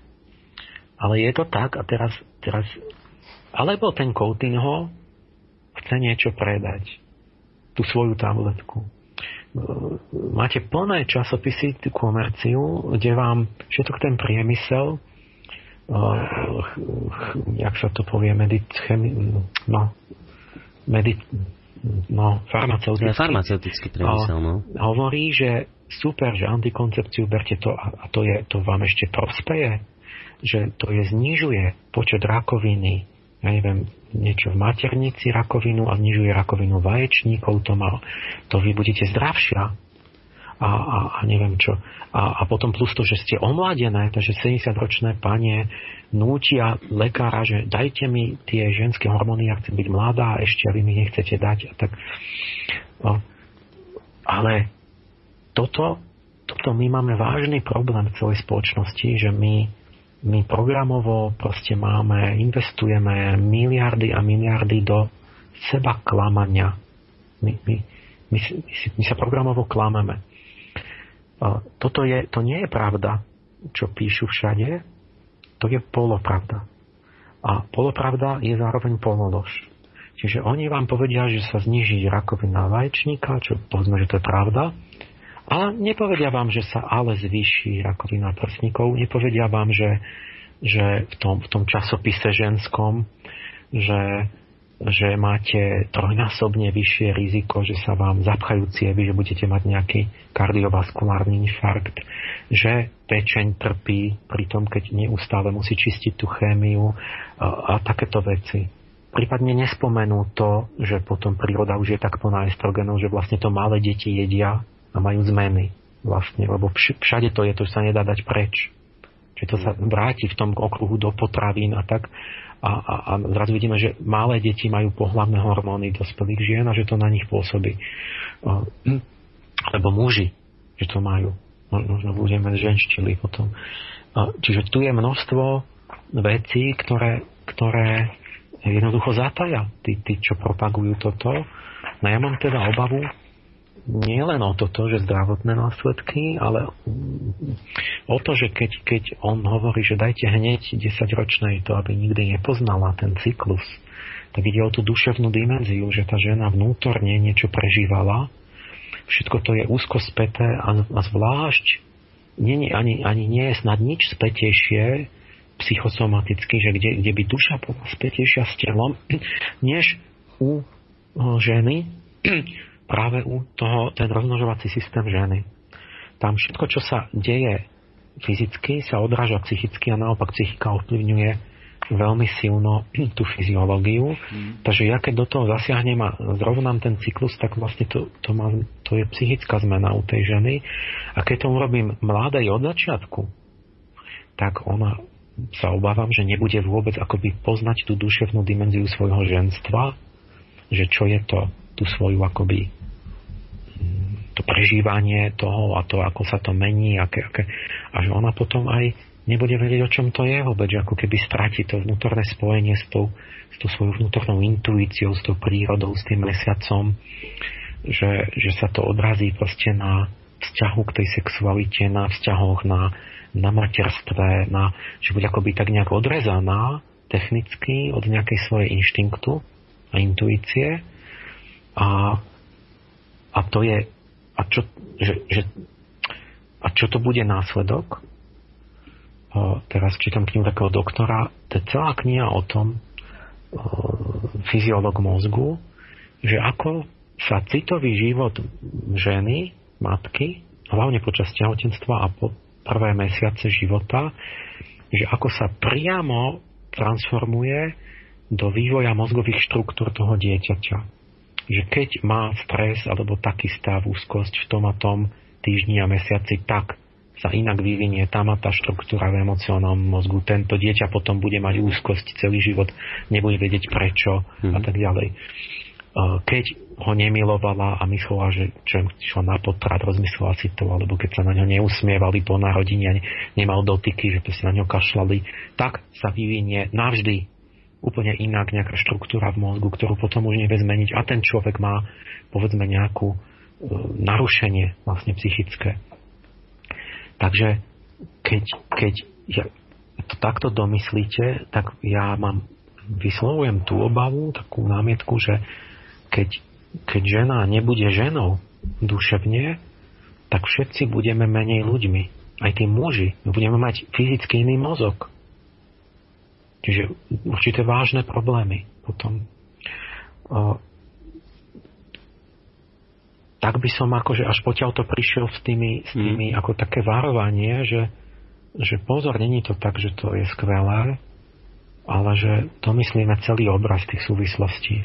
No, toto, čo teraz hovoríte, tak uh, akurát vidím názor od poslucháčky Anky, ktorá napísala takúto vec, že čím menej sa žena snaží byť mužom v ženskom tele, tým je menštruácia menej bolestivá a núti nás ženy byť viac v kontakte so svojou dušou. A píše, že to má vyskúšané. No, ďakujem. To, to, som, to sa mi páčilo na tom Dianinom filme, že ona teda išla za všetkými aj no, za tým doktorom, ale potom akoby skôr skončila tak, že išla do Španielska za, za takými dievčatami, ženami, ktoré mali taký ten prírodno skôr, uh, prírodzený názor a že smerovalo to k tomu, že vlastne my nemusíme uh, riskovať toto celé, že teda, ale že čo keď je to opačne? Že, že skôr sa orientujeme tým smerom, že hľadajme, či neexistuje prirodzená cesta a že či naozaj je to tak, že tá menštruácia musí byť bolestivá a taká pohroma a prekliatie, alebo či to nebolo od, či tá príroda je naozaj taká zlá, alebo či to nebolo tak, že menštruácia nemá byť bolestivá a problémom, ale že je chyba v nás. Že my sme civilizačne zhlúpli a že zle žijeme a že keď vlastne to, čo hovorí tá pani posluchačka, že tam, tam robili určité tance a také, ja neviem, proste, že žili viac tak prirodzenejšie a mali na to nejaké techniky, ktoré boli aj teda nejaké, nejaké pohybové, tanečné, aj zrejme nejaká psychické preladenie a iný, iný rytmus života iné hodnoty a tak. Nejaké takéto duševné zladenie sa, prijatie toho ženstva, že, že potom vlastne nemá s tým problémy. Jedna tá španielská lekárka tam hovorí nejakú súvislosť, že keď že vlastne to je nejaké nesprávne narábanie s tou sexualitou, že potom tam sa hromadí nejaký tlak krvi vlastne v tom lone a že to tam bolí a takto, že, ale že keď žijete správne aj v tom pohľavnom vzťahu, že potom to je, nie je, čiže čo keď je úplne opačné zase riešenie, že nám akoby ten, ten, ten technokratizmus navráva, že vlastne je to nejaký omyl prírody, tá menštruácia, že to je škodlivé zdraviu a bolestivé a kruté. Mm. A, a zase je chyba v nás, že zabúdame na to prírodzené, že my, my máme falošnú predstavu, že menštruácia musí bolieť. A to je úplná analogia aj s pôrodmi že my sme normálne uverili, však každý tomu veril, už civilizovaný tuto, že pôrod je niečo strašné, bolestivé a tak. A to bola zrejme povera. Že chyba bola v nás, že my sme z tej civilizácii zhlúpli a my sme zabudli, že čo je prirodzený pôrod. Až potom všelijakí tí, že indiánky, že vlastne zistili, že keď rodí v inej polohe, že nie na chrbte, tak to netlačí na nervy a potom nie sú bolesti. Že ten pôrod netrvá 3 hodiny, alebo 5 hodín, alebo koľko, ale trvá 10 minút. Že keď, a, a, keď um, že, že vlastne to, čo my sme začali robiť, tú, tú technizáciu tej ženy, to, to pohrdanie tou prírodou, že my, my bereme vlastne rodičku, ako že ona ide do nemocnice, čiže má, je chora v podstate. Nerodí, nemôže rodiť normálne doma. A, um, však tam tiež môže byť doktor so všetkým equipmentom pripravený a, a keby dačo. A, prečo? Ona, my ju dáme na, na, na ten operačný stôl chirurgický, pod reflektormi, tento studené svetlo, v technickom same prístroje sú tam. Sú tam cudzí ľudia, plno očí, ktorí sa jej pozerajú, viete kam, rovno vlastne cudzí ľudia, tá nedôvera, tá, nie, tá, ten chlad, to, to, to, to, to teraz chemicky načasujú tú ženu, že, že doktor povie, no ja mám pracov, ja končím, ja mám o, o 4. chcem, ja neviem čo, chcem byť doma, o 7. idem do divadla, e, pichnite jej to, aby porodila teraz, keď ja chcem. Čiže úplne nenechá jej tú prírodnú, ten rytmus. Teraz cisárske rezy a, a všetké narezávanie, takže anestetika, takže ten, ten systém nervový je úplne omráčený, takže on, ona vlastne v tomto celom vôbec nemôže spustiť tie, tie vzorce, akoby psychofyziologické prirodzeného pôrodu, kedy sa tie pôrodné cesty naladia, ona niečo prežíva, oni sa otvoria a nekladú odpor. A výsledok je, že ja musím trhať kliešťami dieťa násilím zo ženy von. Alebo ju rozrezať ako králika, ju zarezať. A, a v Amerike, že každá tretia žena už bol cisársky rez to je, to je, civiliz, to je choroba. My sme, my sme civiliz, to je civilizácia chora. No to, a my a vlastne zrazu povie, že odborník hovorí, že to, tak, že to je normálne. To nie je normálne. Tu sa treba vrátiť k prirodzenému pôrodu. A ja mám vo Viedni priateľa, máme, sa volá doktor uh, Frank a ten bol priekopník je, je priekopník, má takú kliniku tých prirodzených pôrodov už 70 rokov. No, a dobre. to úplne inak nepotrebuje cisárske rezy ani nejaké rozrezávanie hrádze a omračovať anestetikami. Ako v krajných prípadoch nejaká komplikácia, ale nie ako normálny systém prehlasovať pôrod de facto za pohromu a chorobu, e, ktorú treba chirurgicky vlastne odstrániť z tela matky. E, Takže ja mám pocit, že s tou menštruáciou to bude podobne ako s tými pôrodmi, hmm. Že chyba je v našej hlave. Dobre. v prírode. Uh, tak tvrdíte, že, že to, že, že hovoríte, že napríklad, že pôrod, to sme my uverili tomu, že je bolestivý a preto to tak je, tak ako si v tomto smere vy, vysvetliť napríklad biblické tvrdenie, že žena bude, že chlap bude v prachu zeme sa lopotiť alebo robiť a žena bude v prachu či, či v bolestiach rodiť takto. A to je stará tradícia, stará múdrosť vychádzajúca z Biblie a vy vravíte, že to je, že my sme si to v modernej dobe takto dali, ale však to je v Biblii napísané, že bude v bolestiach žena rodiť. No, no áno, tak, tak, tak zrejme je to dôkaz, že to není tak absolútne všetko že predsa len není úplne bezpolestivý, alebo čo. Že, ale no áno, správne, tak, tak áno, to máme zase argument, že skôr teda to nebolo asi také úplne zase len tak bez problémov. Hmm. Ale ale zároveň sme zistili, že, že máte ženy, ktoré naozaj, že sa tak, to prirodzene je to, že je tam aj doma manžel, iný, iné náladenie duševné, iné dôvera takto, že hovorili, že, že my vieme, že môže prebehnúť pôrod rýchlo, bezbolestne a keby len to. A tie ženy hovorili, že oni zažili e, rozkoš pri tom, že to bola slasť. Čiže my vieme, že to určite ide. A, a, a ja neviem, prečo tie biblické ženy buď robili niečo zlé, ale, alebo to teda nejde vždy len tak ľahko, alebo čo. A, a že nie sme prví, ktorí ale, ale vidno, vidno, že určite vieme, že to môžu byť tie pôrody vyzerať veľmi rôzne a môžu vyzerať dobre aj zle. Mm. A, a, takže keď, keď vieme, že to niektoré ženy dokážu, tak potom skúmajme a naučme sa to že tým smerom. A to, keď, keď, kým sme toto nepreskúmali a nevyužili, tak nechajme tú tabletku ležať na stole. Mm. Poslucháčovi e, nedá ešte stále tá vaša teória o o tom slnečnom svíte a epifíze a píše takúto vec alebo pýta sa, že mm, že podľa neho to nie je tak, ako hovoríte, lebo že ak by to záviselo od svetla mesiaca, tak, takže by sa potom dala vraj kľudne urobiť takýto nejaký test, že, že by ženu zavreli, ja neviem, že na mesiac do tmy, že úplne, že by tam tma bola, a že ona teda by potom vôbec nemala ovuláciu? Pýta za poslucháč.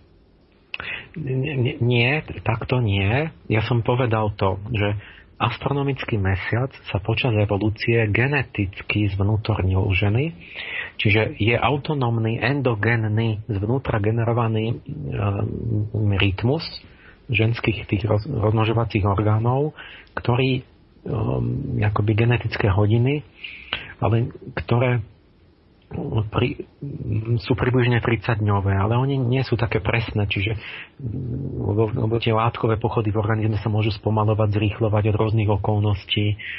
Takže potom vlastne sa to počasie rozíde, že niekedy to je 29, potom 27 dní, potom má 31. Takže sa to rozíde a potom už keď žije v meste, tak vlastne už nemá tú ovuláciu pri splne. A keď ju teda dáte do tmy, tak ste neurobili nič. Ni, nič ste neurobili s tým.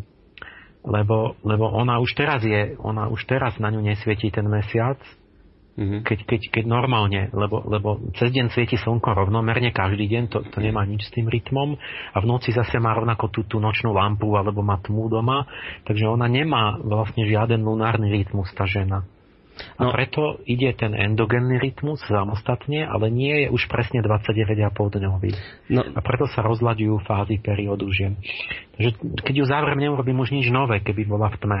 Dobre, a keby sme spravili tak ale čiste pokus, pokus no? urobí, že vy keď zoberete lampu... To som sa chcel spýtať presne. No, no. A urobíte si, a, a toto si môžete vyskúšať a, a aj sa to, že zoberiete lampu, akoby takú, že si robíte namiesto mesiaca lampu, no. ktorá by mala taký rytmus, že bude stále viac svietiť, ako keby uh, v tom mesačnom rytme, čiže raz za 30 dní bude svietiť a potom, potom stále menej. Čiže ako by ste si nasimulovali ten spln a nov, tak, tak uh, tvrdím, že zistíte, že sa vám zosynchronizuje tá ovulácia s tým, keď tá lampa svieti. Neviem po koľkých cykloch, mm-hmm. po, odhadujem, že po nejakom počte cyklov sa to začne posúvať tým smerom. Čiže by ste si vlastne mohli urobiť aj umelý mesiac. A tým pádom by sa ten cyklus zladil úplne presne podľa, podľa toho, ako by teda tá lampa svietila? No to nočné svetlo by vždy spôsobovalo tú, tú Tvor... hormóny, takže by sa to muselo zladiť. Či cez tú epifízu by to fungovalo, ako ste popisovali? Áno. Dobre, a ešte jedna vec ma teraz napadla v tomto smere, keď ste spomínali tú zvieraciu ríšu, že tam to funguje presne, že, že tam je to tak zladené a že, že teda, ako je to u ľudí, sme to porovnávali, tak to znamená, že tým, že my sme zaviedli, ja neviem, že osvetlenia, lebo ten smog svetelný je všade.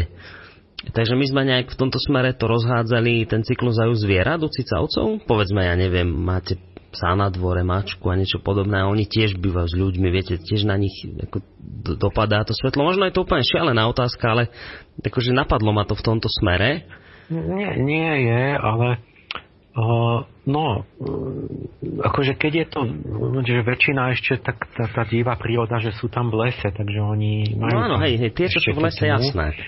Ale keby sme sa pýtali na nejaké zvieratá, že čo žijú niekde blízko mesta, alebo že mm-hmm. blízko tých robia už spôsob života, že nejaké mývali, nejakí medvedici, že, že normálne sa stiahujú do miesta, potom v smeťakoch hľadajú jedlo, hamburgery staré niečo, a ubohé medvedíky, tak um, tak neviem, tak uh, oni keď, keď by sa mi ten medvedík nasťahoval do mesta a tam stále svieti lampa, no tak áno, mu rozhádžem mu všetky rytmy kvôli tomu, kvôli to tej znamená, epifíze, že, že má, má riziko, že ochorie.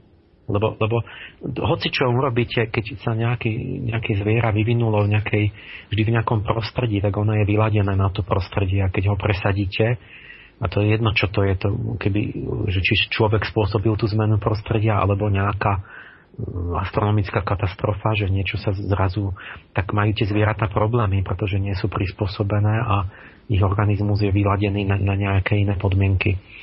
Takže napríklad orangutani to majú tak veľmi výrazne, že, že majú vždy pri splne všetky samice orangutani za, za samicami orangutana, tak to majú pekne pri splne tú, tú ovuláciu. A každý orangutan, ten pán orangutan, keď sa pozrie na mesiac, tak to má ako, ako kalendár a vidí, no, ešte prvá štvrť, ešte nič, ideme s chlapmi, orangutami niekde, niekde toto, hádzať mm. orechy o stenu a už keď vidí, že splne, a tak tá moja orangutanica teraz je plodná, idem za ňou.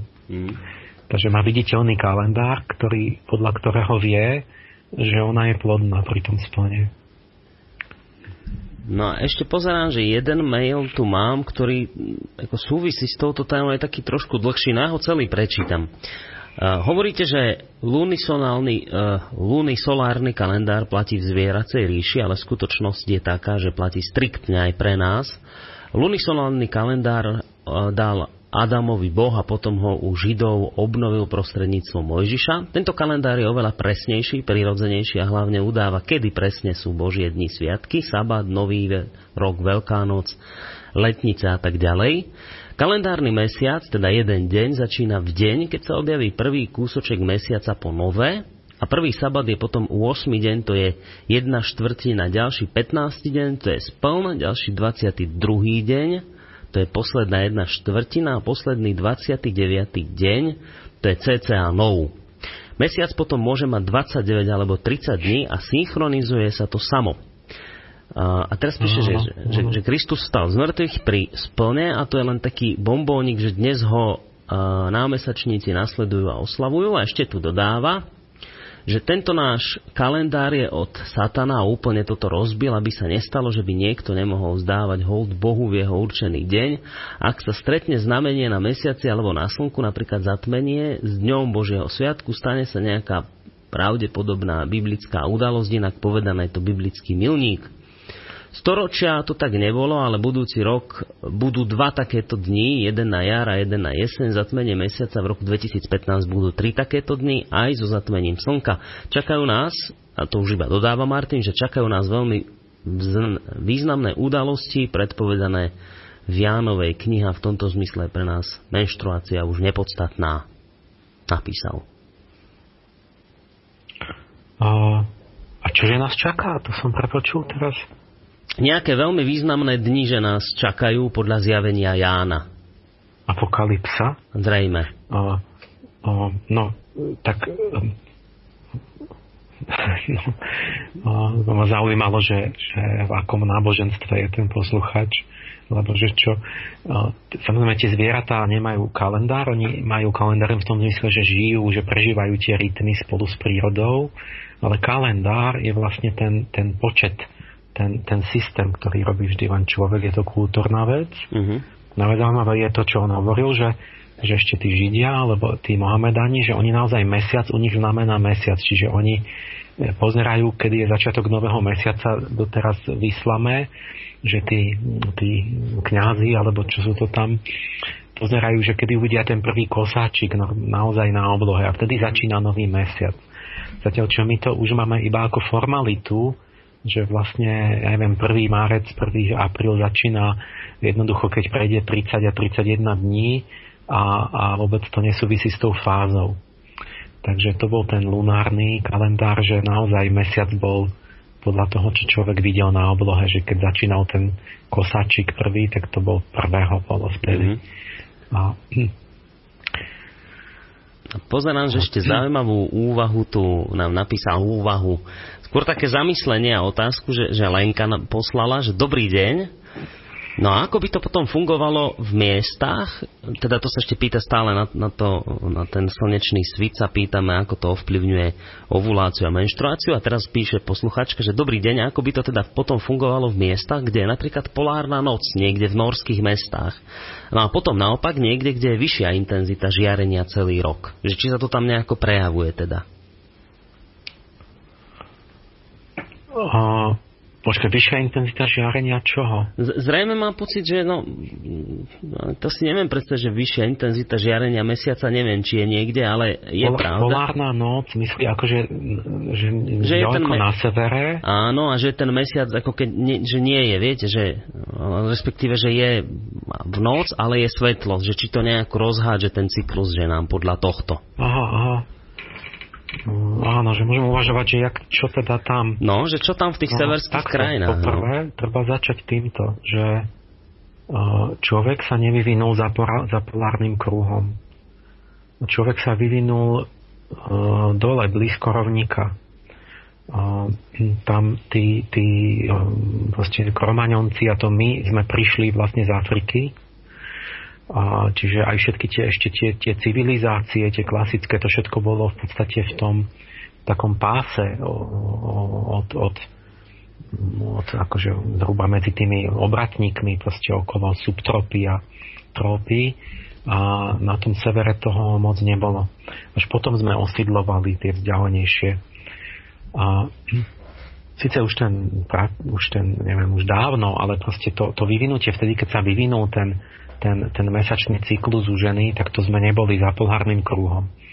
A teraz, keď, pre, preto tam je, a teraz keď už je vyvinutý a teraz sa tam nejakí, nejakí severania tam pricestovali a žili tam, tak vlastne sa čo udialo, že, že tá žena, ktorá mala ten endogenný mesiac v sebe, vlastne žila v prostredí, kde máte vlastne pol roka deň, polárny deň a pol roka polárnu noc.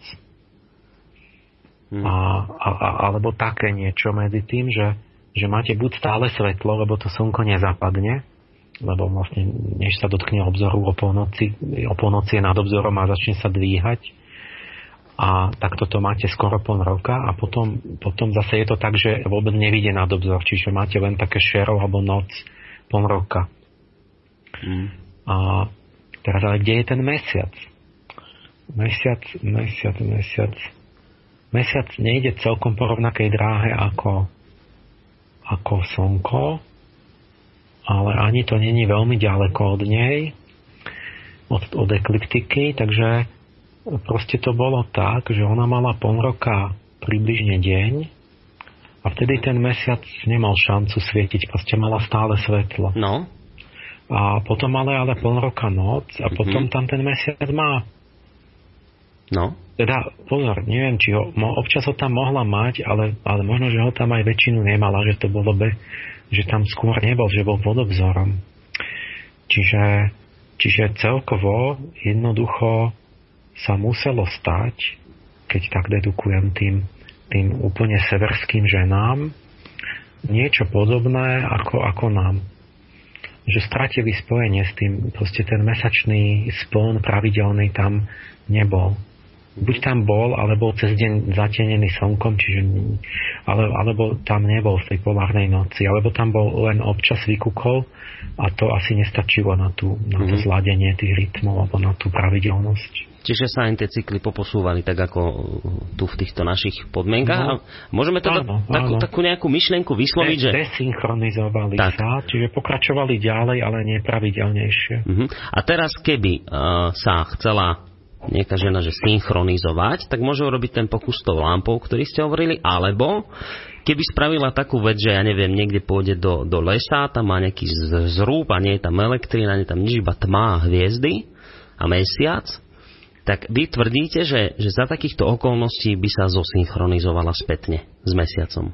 Áno, tvrdím. Nie, nie, keď je podnikavý, ja nemôžem urobiť ten pokus, lebo som muž. Jasné, to je logické. Ale nech nám povie tá čitateľka. No, mňa by to samého zaujímalo, že, že či to teda takto funguje.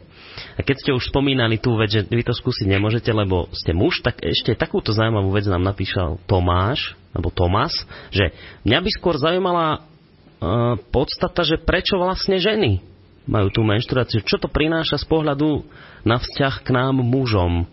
Ako neviem, či dobre smerujem túto otázku, píše, u mňa to vyvoláva súcit. Na túžbu poznať približnú bolesť, pocity a tak. Tak toto napísal poslucháč. No, tak súcit, čo viem, tak možno, že ale dostali aj nejaké dary s tým spolu ženy napríklad. Zoberte si takto úvahu, že čo je mesiac v skutočnosti to, to vnútorne akoby ezotericky, to, to je sféra životných síl, to sú síly života. Všetko, čo súvisí so životnými silami, rastom a rozmnožovaním, riadi mesiac. To je, to je klasika, že, že boh mesiaca, tá, tá Artemis alebo nejaký ten, ten Soma indický, že to je proste pán životných síl. A všetkého, čo rastie a čo, čo, čo sa regeneruje a tak. A, a keď žena je vlastne darkyňa života, že ona vie robiť to, že vie v nej vyrásť nový život a tak, tak ona musí byť s tým spojená, s tým mesiacom. A tým je ako keby má bližšie k životným silám, nie? Mm-hmm. Než muž. Takže našli by sme nejaké plus, napríklad, že čo myslíte, prečo ženy žijú dlhšie o 7 rokov než muži? A že ja neviem, čo išli teraz do nedávna, chodili aj oveľa skôr do dôchodku, ešte aj žili dlhšie, takže taká žena si užíva dôchodku dvakrát toľko, čo muž. A, a, napríklad, čiže nejaké plusy aj tam niečo. No. Mm. Je, je to potom tak, že ona je viac spojená s tou sférou, v podstate tá jej duša akoby s telom a s tými životnými rytmami a tým potom je také vždy dvojsečné to hodnotenie, že sa hovorilo, že ženy sú potom podmienenejšie osudom, že sú neslobodnejšie a muž je voľnejší od prírody, ako by sa viac vie mentálne odpútať od toho, od tých prírodných telesných cyklov intuícií podvedomia. Mm-hmm. No ale na druhej strane mužovi sa stane, že vypadne ako keby z niečoho prirodzeného úplne von do nejakého takého umelého technicko-mentálneho sveta, kde môže zblúdiť, za čo, čo tú ženu drží ako keby tá múdrosť prírody a tak, že má to spojenie s niečím, čo nás, čo nie je vymysel človeka, čo nás presahuje. Takže mm-hmm. Tam akoby taká dielba práce a určite ja teda stále verím, že to má význam, že v tom je múdrosť, že No, takže ale neviem, či odpovedám už na tú otázku vôbec. No a ešte, ešte jedna, jeden názor, alebo teda ani nie otázka, skôr tak, taký postoj. Silvia píše, že že vám chce trošku pomôcť s odpovedou na tú otázku hľadom pôrodov bolestivých, že píše zrejme svoju vlastnú skúsenosť, že pôrod bolí, ale pôrod bez zásahov a medikamentov žena príjme, je pre ňu fyziologický, riadia ho hormóny a vrcholom je teda záplava hormónov šťastia, zamilovanie do dieťaťa, spustenie laktácie, najmä ak je podporené samoprisatie, je to prirodzené. Ak je pôrod riadený chlapom, respektíve riadený lekármi, boli tiež a žena je ochudobnená o správne hormóny, ktoré jej pomôžu sa s bolesťou vyrovnať. Inak ešte dodáva, že súhlasí, že antikoncepcia a modernizácia nerobia dobrotu. O, No, no, ďakujem, že vlastne hovorí to, čo som ja hovoril, že, mm. že ale napríklad ten, čo hovorí o tom hormóne šťastia, čo vytvorí tú väzbu, to je oxytocín. A, a to aj muži majú, aj keď, lebo to my nie sme zase úplne iní, ale to sú len také ako relatívne rozdiely, že v podstate aj muž má ženské hormóny, žena mužské, mm-hmm. len to sú iné, in, iný pomer. A toto sa hovorí, že ten oxytocín to je ako keby hormón taký, taký rodiny, alebo tej väzby, alebo tohoto. A to, to už je u zvierat, lebo väčšina tých hormónov to už je evolučne staré. A, a tam je veľmi sú zaujímavé veci, že, že boli také pokusy, že vlastne ten u zvierat je to celkom, to závisí iba na tej biológii, u človeka nie, u človeka hrá rolu proste to, eh, tie, tie vedomé vzťahy a čo si myslí a tak v interakcii s tou, s tou, akoby s tou, s tou telesnou, akoby s tým základom.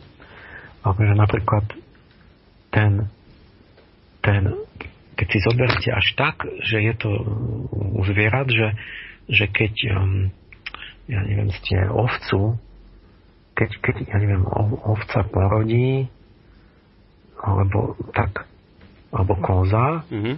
tak ona ako keby to má všetko, to musí byť, ona nevie nejak, že rozmýšľať, alebo že by mala nejaké koncepcie, tak to musí tak fungovať samo. Takže ten oxytocín vlastne hrá rolu v tom, že ona hneď po tom pôrode, ak má práve tú záplavu toho, jak hovorila ona, že hormóny šťastia, tak vtedy tam vlastne akurát sa ocitne to malé kozliatko, a ona si urobí k nemu vzťah. Mm-hmm. A to je iba niekoľko hodín. A potom ten oxytocín prejde.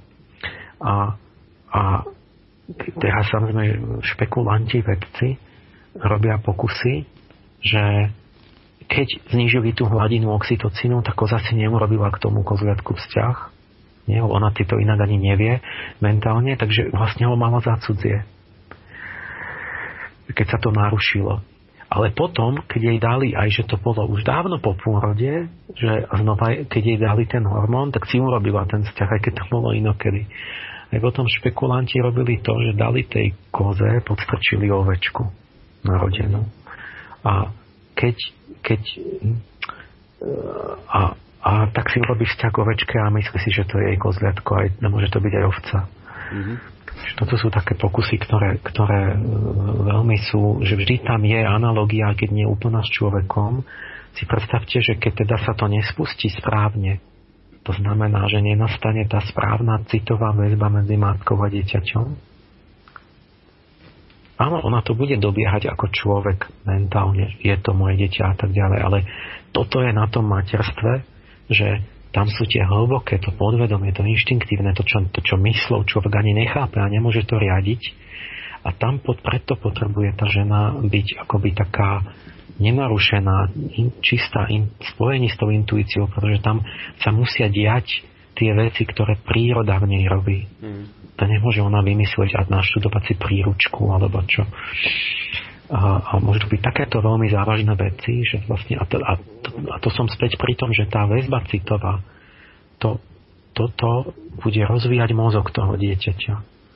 A my, my celú tú tému, kde, kde sa tak chodíme okolo toho, že keď ja ženu pošujem do zamestnania, keď musí dať rovnaký výkon ako muž, keď nemá mať materskú dovolenku, keď, keď má pracovať v tehotenstve, keď má byť racionálna, keď má byť chemicky riadená pôrod a, a keď, keď sa nevadí, že, že, že deti nemajú byť rodičmi svojimi, ale mm-hmm. neviem, čo budú presadzované krížom, krážom k pestunom každú chvíľu inde, tak toto, toto ako keby je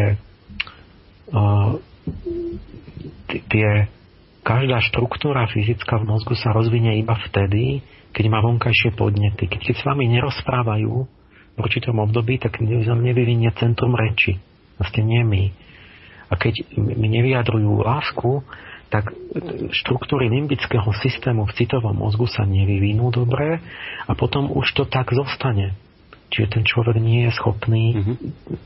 naozaj cítiť, mať, mať väzby citové, nejaké také skutočné. Takže my tu sa bavíme o veľmi zvláštnych, nebezpečných veciach, že keby nám začala vyrastať generácia bezcitná, že kam to smeruje?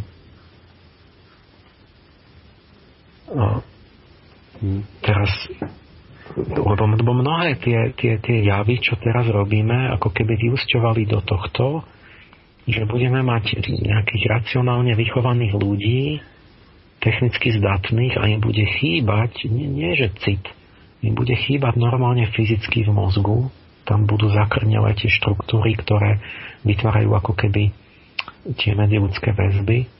A mnohé také veci robíme, keď ja si to extrapolujem, že tie deti, čo teraz sa rodili a budú rodiť, že oni budú dospelé a budú riadiť svet okolo polovice tohto storočia, okolo 2050, a teraz to poviem z druhej strany, ja sa vrátim k angelológii. Hovoril som o obdobiach Archaniela Orifiela, ktorý má démona protihráča Leviatana. A to je démon mechanizácie človeka, ktorý odlučťuje, ktorý, ktorý robí to, že človek je strašne ako keby efektívny a bezcitný, je chladný vnútorne. A na tomto vnútornom chlade on každých 500 rokov sa pokúša vybudovať ríšu, akoby tú, tú, tú, tú strojovú spoločnosť, kde, kde ľudia sú ozubené kolečka, kde tie absolutizmy a tak, kde, kde, kde hlavne nesmú mať akoby osobné väzby a osobné takéto lútosť a, a, a tak, lebo to narušuje ten, ten systém. Mm-hmm. Keď, keď ja si to spojím, tieto dve veci, že čo by asi urobil démon Leviatan, aby mohol uskutočniť po roku 2050 ten, ten, ten, tú pyramídu, ľudskú pyramídu z ozubených chladných kolečiek, nejakú byrokraticko, technokraticko, neviem akú, tak nejaký matrix alebo čo, no zabezpečil by si takú politiku, aby o 50 rokov predtým mu sa rodili ľudia, ktorí budú mať zakrnelý limbický systém mozgu. Hm. Oni s tým nebudú mať žiaden problém. Oni budú vnútorne chladní. A to super zapadá do seba. To, dáva, to dáva diabolskú logiku. Čiže toto teraz sa pripájam vlastne k tomu jednému posluchačovi, čo tu naznačoval nejakú apokalypsu, že nehovorím o konci sveta, ale hovorím o tom, že e, to diabolsky zapadá do toho, že by sa pripravovala pôda pre horší variant toho orichovského obdobia. Ke, keby sme si to neuvedomili. A ešte sa chcem raz opýtať to zakrnievanie toho limbického systému, že keď hovoríte, že ako keby si to pripravoval, že to sa deje kvôli čomu? No, no mm, jednoducho, jednoducho teraz je taká kniha aj česká toho, že biológie lásky. Uh-huh. Nejaký doktor, čo celú prax robí, že v podstate skúma mozog a, a tie traumy. A e, to, to, to proste sa pozoruje to, že, že vlastne o, počas tehotenstva a potom nejaké povedzme, prvé dva roky ešte po narodení sa najprúčie, tam, tam sa prúdko, hlavne mozog vyvíja. A všetko sa tam musí utvoriť, všetky, všetky tie centrá, hemisféry a tie vrstvy a kmeň a, a, a, a to tam je plno tých štruktúr. Každá má nejakú funkciu, to sa teraz sú obrovské pokroky, lebo objavili tú magnetickú rezonanciu. A to je záležitosť posledných 10-15 rokov, že my priamo vidíme, že keď človek niečo cíti, premyšľa, rieši nejakú úlohu, že, že, že kde, v mozgu, kde v mozgu mu behajú tie, tie, tá, tá činnosť, kde sa deje. Čiže my vidíme presne, že keď, keď, keď čo robí žena, muž, čo keď robí to, keď rieši takú matematickú úlohu, toto keď sa hnevá, že čo sa tam deje. A že vidíme do mozgu, ako sme nikdy nevideli. A tam proste oni pozorujú a systematizujú tie, tie okolo toho, že keď tá matka je, má niečo, nejako, čo ja viem, hoci čo robí, keď fajčí, keď pije kávu, keď mala stres v štvrtom mesiaci tehotenstva, keď bolo nechcené, že bola neviem čo v druhom mesiaci na, na potrate, ale to rozmyslela, keď majú takú rodinu, že, že nevenujú, povedzme, že sa nedotýkali to dieťaťa, že sa nemazlia s ním, že neusmievajú sa na neho, že, že povedzme, mali chladný vzťah. No tak vidia, vidia potom na tých prípadoch, že ako sa to odrazí na tom, že ktorá štruktúra sa ako vyvinie mm. alebo nevyvinie, alebo ako sa pomení ten mozog vnútorne. No v zásade je to tak, že štruktúry sa vyvíjajú tým, že ich akoby oslovujete, že, že keď dávate lásku tomu dieťaťu a ju cítite, nielen, že keď už je narodené, že, že ste s ním a tak, že to, to, to dieťa rozumie. Mm-hmm. No, na zdravie. Tým, tej reči tela a dotykom a tak, ale že už, už to je aj tak, že už normálne natálne to dieťa presne sníma psychický stav matky. Čiže všetky to, ako ona sa cíti, to priamo ide do mozgu. A a keď má pocit šťastia, keď je stresovaná a že keď povedzme, tam priamo tam má cel kapitoly, že keď ona ho v podstate chcela zabiť na tom potrate, tak, že, že on to normálne ide tam a že on potom sa náhodí s tým, že on má v tom z mozgového kmeňa mu ide stále nejaký podvedomý pocit, že sa bojí o život. Lebo, lebo jemu vlastne hrozilo, že, že mal byť, že mal zomrieť. A alebo že keď ho nemala rada, že má potom pocit, že ho nemá ráda, že potom celý čas, celý život nejako sa snaží nejako kompenzovať, ale to je tak hlboko, že on to vôbec nemôže pochopiť, že, že čo s ním je. Len, len je to vidno, že povedzme niečo má nejaký problém, že niečo mu chýba, niečo stále. Čiže to priamo, ten psychický stav matky priamo re, akoby môže odchýliť ten, uh-huh. ten, ten správny vývoj tých štruktúr a pozmeniť ho uh-huh. tak, že sa niečo nevyvinie napríklad, alebo sa to zle vyvinie a viac menej ten mozog je hotový potom v tých prvých no, rokoch života áno. A už ho len veľmi obmedzene môžete, môžete nejako mozifikovať alebo nejako, že by ste ho chceli premieňať znovu. Že to sú veci, ktoré možno sa dajú zmierniť v ďalšom živote, ale v podstate sa ich nezbavíte. Mm-hmm. Už to, čo sa v tom tehotenstve odohrá. No áno, a vy hovoríte teda, že a tá doba, ktorú teraz žijeme, môže, uh, robí vlastne to, že sa tým deťom teraz nedáva toľko lásky, tie štruktúry v mozgu sa tým pádom nemôžu tak vyvinúť a že tým pádom sa môže stať, a to je ten, ten diabolský plán, ktorý ste povedali, že Tým pádom sa môže stať, že o 50 rokov tie deti, ktoré sa teraz narodia, budú mať, uh, nebudú mať ten mozog tak vyvinutý, respektíve budú tam mať nejakú takú, ako to povedať, vádu, chybu, ktorá z nich bude robiť takých bezcitnejších ľudí.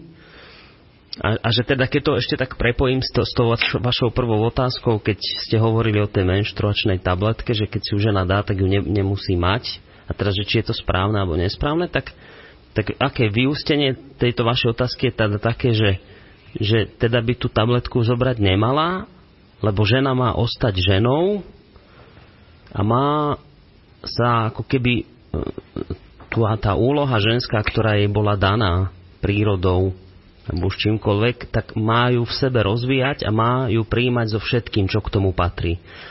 Dobre som to pochopil?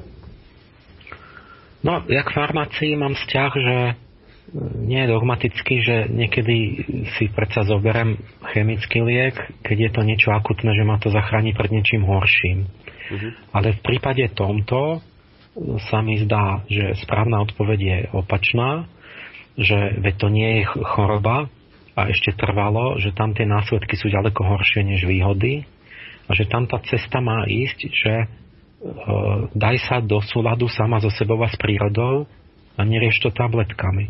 Či to je moje akože doporučenie. Dobre, a tým vlastne môžeme uzavrieť aj túto tému. Dáme si pesničku a pozerám, že budeme mať e, 50 minút zhruba na otázky, ktoré sa už nemusia týkať tejto témy. Nejaké maily prišli, takže po pesničke sa na ne pozrieme. Tak prehubli, prehúpli sme sa do poslednej, tej záverečnej časti dnešnej relácie, tretej hodinky, ktorá je, ako som už spomínal, vždy charakteristická tým, že vy sa už môžete pýtať aj e, otázky, ktoré nesúvisia s touto témou. Číslo sem ku nám do štúdia 048 381 0101. Čokoľvek, čo vás zaujíma, sa môžete opýtať. A takisto e, môžete písať aj akékoľvek otázky na studio zavináč slobodnyvysielac.sk prípadne ich môžete samozrejme adresovať aj na našej facebookovej stránke, aj keď myslím, že ideálnejšie je, keď to napíšete do, do mailu, lebo tam si to lepšie všimnem. Preto ten Facebook nejde až tak dobre ako, ako mail. Tak uh, pozerám, že prvá otázka, ktorá mi prišla na mail a uh, bola teda, ako napísal posluchač, že, že mimo témy, tak on sa vlastne uh, odpichol od tej prvej otázky, ktorú sme riešili ešte hneď, hneď v úvode, keď sa poslucháč pýtal, že či teda má ísť voliť alebo nemá. No a on uh, ďalej, ten ďalší poslucháč, teraz na to nadvezuje, že v súvislosti s tými voľbami sa vás pýta, že či viete, respektíve teda či ste zachytili takú informáciu, že od zajtra až do 17. novembra sa začína popri voľbách aj protest s názvom Berieme si späť svoju krajinu, v rámci ktorej majú výjsť ľudia do ulic a a organizátori zároveň výzvu prezidenta na rozpustenie parlamentu, odvolanie generálneho prokurátora a vymenovanie úradníckej vlády, tak pýta sa posluchač, že či viete o tejto pripravovanej akcii a respektíve ako vnímate takéto konanie ľudí, či to uh, vnímate pozitívne alebo negatívne. Um, ja ešte mám dva postrehy, možno by sme to mohli zaokrúhliť k tomu. Aha, no dobre. Tej téme. Dobre. Jednak tu mám jednu poslucháčku ešte príspevok. Uh-huh píše, že k debate o antikoncepcii je zrejme, že ju ženy nezačali brať prvotne kvôli úprave cyklu alebo zmierneniu menštruácie, ale kvôli možnosti mať bezproblémový a bezpečný sex. A tu má veľký vplyv aj mužská populácia, ktorá ich k tomu priamo alebo nepriamo tlačí a to súvisí s témou predošlej relácie. To len komentár, čo mne tu poslúchačka poslala. A mňa ešte, no. ešte jedna súvislosť taká praktická, že uh, je, jeden z tých účinkov tej antikoncepcie bežnej je ten, že ako znižuje vlhkosť, že vlastne vysušuje to prirodzenie. Mm-hmm. A to, to sa dávalo ako, že to, je, že to je ten kladný účinok, lebo že potom vlastne tie spermie ne, neoplodňa, mm-hmm. že, že majú, nevedia sa dostať vlastne akoby ďalej. Ale to, čo mi potom ženy potvrdzovali, hovorili, že keď vlastne tá, ten nedostatok vody, akoby tá vysušenosť, že vlastne to môže viesť k tomu, že vlastne pri tom milovaní ju to boli. Či môže si urobiť k tomu aj, aj k tomu prispieť k tomu, že má k tomu nejaký negatívny vzťah, že povedzme bude manžela odmietať, ten bude sklamaný, nakoniec si možno on nájde nie, niečo sa naruší ten vzťah a, a, a tak ďalej. Že sú takéto, že prípadne si nájde milenku, lebo, lebo manželka nechce byť s ním, alebo čo, že jedno k druhému, keď sa to spojí, tak že to sú také, také že až takto môžu byť tie súvislosti, e, ktoré, ktoré ako keby nikto nikdy o, tom nepíše, alebo vlastne to ako keby to nehovorili tí, ktorí vyrábajú tie tabletky. No ale môžeme k tým ďalším otázkam ísť. Ja um, neviem o tom hnutí, lebo ja žiaľ, je, je to teraz sa tak sypú všelijaké možné diania, že ja nie som schopný ani e-maily čítať. A všeličo, čo mi pošlú ľudia, alebo niekde, že ísť a nejako všetko sledovať.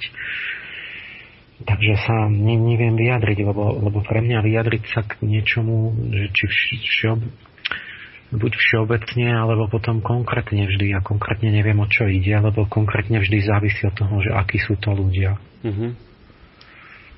A jak to presne myslia a čo chcú robiť. A, Dobre, tak to uzavrieme. Ja som, takže, takže takže neviem vlastne, pretože ja všeobecne samozrejme, že ja už tu, ja tu prvý hovorím o tom, že, že tento systém je, je proste úplne zlý. Ja hovorím od Damatovej revolúcie, o tom je stále. Všetci hovorili, že to je výborné a, a že to je zlé, že to takto nemôže byť. Ale kľúčová otázka je teda tá konštruktívna, že ako bude tá vízia, že čo máme, jak to má byť a ako sa máme k tomu hlavne dostať. A ja som po 17 rokoch teraz stretol do pána Rudolfa Vaského, lebo my sme kedysi robili článok o bezúročnej ekonomike, ktorý sa potvrdil, to bolo v 8. čísle Sofie. A on teraz náhodou išiel po mojej ulici a vlastne on však, čo ste robili, povedzte mi tých celé tie roky. A, a on hovorí, že ja som bol jediný, ktorý to uverejnil že, že nikto iný mu to nechcel uverejniť, že on navrhoval bezúročnú ekonomiku v 95., 4., 6. no tak. A že všetci mu proste ho scenzurovali. Jediný som to uverejnil, som proste jednoducho použil vlastný úsudok, že, že áno, ten úžarnícky systém nás dovedie na kolená a dolár padne jedného dňa, pretože si tlačia na papieriky proste fiktívne peniaze. A to sa naplnilo 15 rokov neskôr. Uh, tak sme si tak, že však sme zvedali, čo robí, no ale sme natočili video, no ale ja som vlastne medzi tým zistil, že nie, niektorí ľudia v tom, že ty si za krvavú revolúciu. a tento Rudolf, on rozpráva o, o násilnej revolúcii vlastne, že burcuje ľudí, že, že krvavá revolúcia ja mu hovorím, že, že Rudolf, však to je, ja sa cítim, akože potom ľudia si myslia, že ja s tým súhlasím, keď som tam s vami na tom videu. A, a on mi hovorí, že, že, že, ale že však on to, že on to síce hovorí, ale že on to myslí opačne, že aby sa nikomu nič nestalo. A že, že on to len preto, že ako Eh, že aby oni mali podľa nejakého amerického zákona, že potom všetci môžu uísť a, a poda, požiadať si o azyl, pretože budú môcť uviesť, že vlastne ich chceli zabiť na Slovensku. Uh-huh. Ale že on nechce nikomu ubližiť, že on len chce, aby mohli uísť, aby mali ako právny argument. Aha.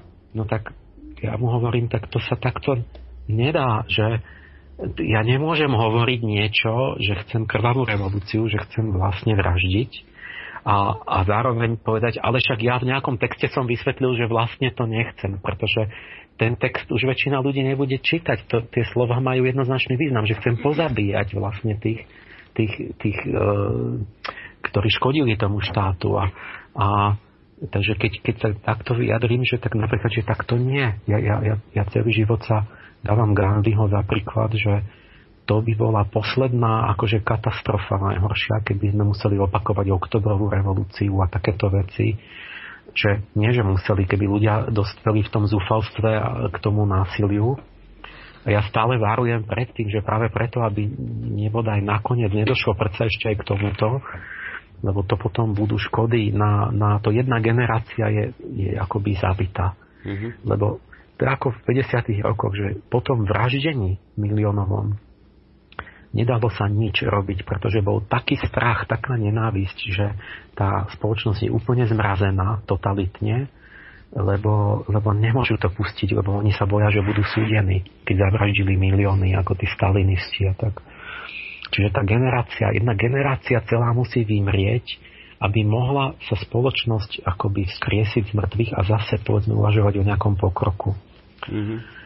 A, a strašne veľa sa zničí pri tom. A, a my vlastne ten Gandhi je taký vzor v tom, že my máme vyvinúť tú morálnu silu a a dokázať urobiť nenasilnú revolúciu. Tým, že budeme mať jasnú víziu, že začneme rozoznávať pravdu od lží, že už nebudeme sa nechať nachytať na demagogiu, na nepravdy, na, na polopravdy, na nezmysly, že, že začneme byť zodpovední, že začneme byť komunity aktívne, že sa ľudia spoja na nejakú tému, prestanú tie žabomyšie vojny intelektuálov a to, to, sepa, to, to oddelovanie sa proste na každý na vlastnom piesočku sebecky, že ľudia začnú sa spájať na problémy, ktoré máme, začnú aktívne participovať na tej demokracii, navrhovať, spolupracovať s orgánmi proste za miestnymi, aby, aby tí neboli tam, že tam, že tam denne má, má kľúčky si podávajú tí, tí úplatkári a lobbysti, čo tam chodia s igelitkami, kde má milión na stole. Rozumiete, vy ste úradník niekde a, a tam si podávajú kľúčku, keď to tak preženiem, že niekto, kto príde vám s igelitkou a miliónik je na stole a len od vás chce nejakú službičku. A, a vy tomu máte odolať, ale občan sa tam neobjaví, ak je rok dlhý. Tomu je to jedno. A tak nakoniec si poviete, no tak čo? Tak, že občanov to nezaujíma, im je jedno, kde žijú a týmto na tom strašne záleží, ja nemám peniaze. Že tu my musíme rozvinúť proste tie pozitívne hodnoty, začať sa naučiť vedieť, čo je to demokracia, ako to má fungovať, mm. č, č, č, že správa so zodpovednosťou, že, že, že proste posúvať sa hore v tom morálnom, vzdelanostnom a takto, aby a a takto zvýťaziť a potom poslať tých ľudí preč postupne, e, prípadne keď tak dokázať to, to že spravodlivo sú, súd za tie veľké zločiny, prípadne to malé, pretože nemôžete všetkých dať do väzenia, to ako keď skončila vojna v Nemecku, tak každý tretí bol fašista, tak všetci nemohli ísť do väzenia. Mm. Tak sa odpustí tým, ktorí budú chcieť spolupracovať, že môžu to napraviť a, a tak ďalej, že, že toto dokázať. Lebo my, keby sme aj urobili tú revolúciu, že, že to tu násilím, ja neviem čo, že to je uh, to, to jednak koho, lebo však všetci sú spolupodielníci, všetci sú v tom namočení. Niekto viac je vyslovený zločinec a niekto spolupracuje iba tak, že ako mohol, málo, že sa dostali iba k malým úplatkom a, a, a niekto nemohol nič ukradnúť len preto, že o tom sníval a chcel by byť na mieste tých, čo kradnú, ale nemôže. A, a, ale pasívne to celé podporuje a, to, a všetci to tolerujeme, všetci sme to dopustili. Že keď si uvedomíte tú prepojenosť toho celého, že my keby sme aj ja im povedali, že toto sú tí najväčší vinici, tých zabijeme a potom čo? Nič potom sme v tej istej situácii znova. Pretože zase len nevieme rozoznať pravdu od lží, zase len naletíme na propagandu, zase zvolíme zlých ľudí a čiže zase budeme musieť všetkých popraviť. Dobre, ideme na... vôbec nie je riešenie, čiže ja som, ja som zásadne proti tomu a som tomu Rudolfovi, že to nemô, nemôžeš hovoriť, pretože ťa to ľudia berú tak, jak si to povedal. Ty jednoducho navrhuješ zabíjanie. A to som hovoril, že keď, keď, keď, keď že toto to není prvýkrát, že Luther štval, lenže on bol inteligentný človek a, a proste bol naozaj nahnevaný na papeža a tak. Ale potom, keď sa to dalo do pohybu, tie udalosti a začala reformácia, tak začali sedliacké davy, zobrali cepy, kosy, vidly a išli a vypalovali kostoly, rozbijali všetko mm. a tak. A potom zrazu Luther si uvedomil, že dal do pohybu niečo, čo nechcel že zrovnávali kostoly so zemou a tak a začal, začal ako tam, tam kričať, že ale ľudia, že ale že nie, že ja som to tak nemyslel. Ale už ho nikto nepočul to už bolo neskoro. Mm-hmm. Tak to bolo viac prípadok, že ja hovorím tomu Rudolfovi, že to, to, keď to ľudia vezmú toto, že to však to, naozaj, tak zbytočne budeš ty hovoriť, že, že niekde v ďalke teba už nebude počuť, že viete, ale ja som to chcel inak, že ja len, aby oni mali azyl, alebo čo. Mm. Že to sa nedá hovoriť jedno a, a myslieť si, že to potom ľudia pochopia nie tak, ako to povedal. Mm. Tak Dobre, skúsme... To je len také k tejto dimenzii, Dobre. lebo to som práve t- tento týždeň vlastne mal. Áno, to aj sa objavilo video na YouTube. A niekto čaká na linke, tak ja som chcel prečítať ďalší mail, len dáme priestor samozrejme poslucháčovi telefonujúcemu. Dobrý večer. Dobrý večer, pozdravujem vás Á, štúdiu. Francúzsko, pozdravujeme. Ja by som sa chcel spýtať pána Páleša, počúvam, čo teraz rozprával a Chcel by som mu položiť dve otázky. Prvá je, že mm, na základe toho, čo teraz práve dopovedal, či aj on sám seba považuje za viac menej zločinca. To je prvá otázka. A druhá otázka je, že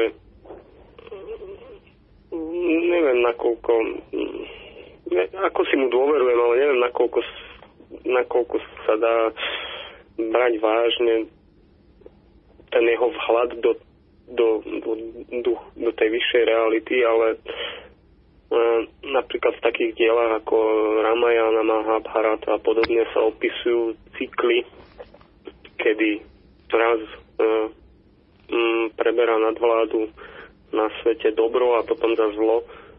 A chcel by som sa spýtať, že či podľa jeho názoru alebo podľa jeho vhľadu, či, či sa už blížime k tomu bodu, kde, kde to dobro zase začne výťaziť. A počkáš na linke, Atila, alebo zložíme? Vypočujem si Dobre, ako ste mysleli jak, na to, že som hovoril, že sme všetci spolu zodpovední? Neviem, či ešte na linke, Atila, ešte si tam? Uh-huh. A už ložil, takže neviem, teraz už... Asi takto myslel, že či aj sám seba považujem... Uh-huh. No, je, to je obrovský rozdiel samozrejme, že to je ako nebe a dudy, že niekto je vyslovene škodí a sebe a tak a niekto sa snaží, je takmer svetý. Takže to nechcem, že to je, to je rovnaké, alebo že, že, že ja by som, ja, ja sa snažím ísť opačným celkom smerom a vlastne e, ťahať všetko inde, ale treba si zároveň uvedomiť, že nikto nie sme z toho vonku, že všetci sme v takej sieti, že my de facto sme zapletení a sme spletení s tým zlom každý, že ja, ja povedzme nechcem mať peniaze v banke, kde ich mám, ja ich chcem mať v etickej banke, ale pretože sa nám ju nepodarilo ešte založiť, tak mám v normálnej banke. No a ja musím si uvedomiť, to si musím povedať, že kým to tam mám, tak ja vlastne spolu financujem určité negatívne veci. A, a kto vie, a možno aj zločiny, možno, možno niekto vyrába tanky z toho a niekde strieľa deti v nejakom Iraku. Aj za tie moje peniaze, ktoré ja som prispela. Le, lebo, lebo, lebo neviem, lebo, lebo povedia, že to je kapitálové tajomstvo a ja neviem čo.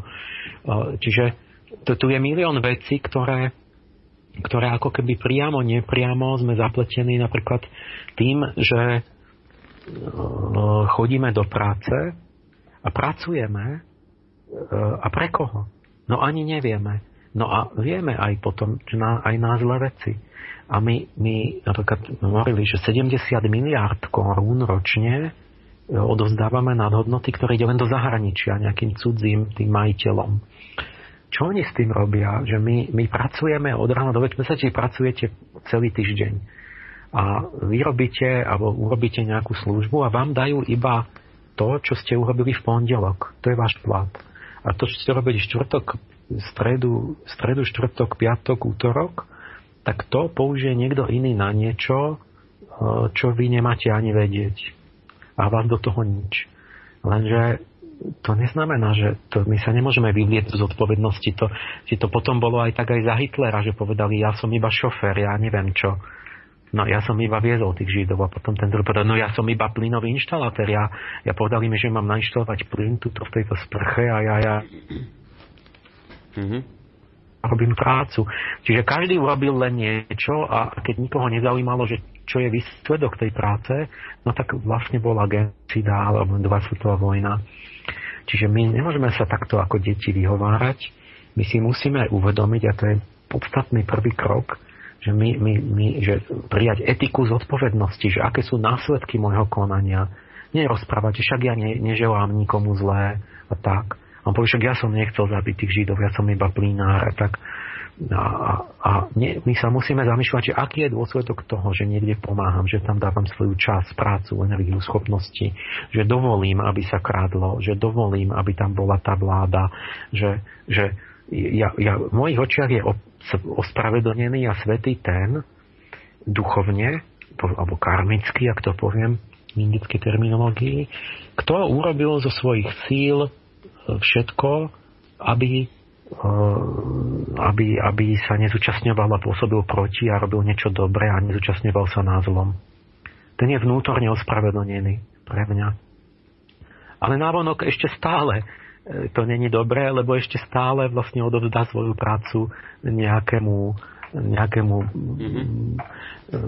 korporácii, Nevie, ktorá, ktorá povedzme rozputáva vojny alebo spôsobuje násilie a, ne, a čiže v tomto zmysle, že vlastne e, je to obrovský rozdiel, ale nikto nemôže, jak s tým kameňom, že, že, že je absolútne čistý, že ja vôbec nič nerobím.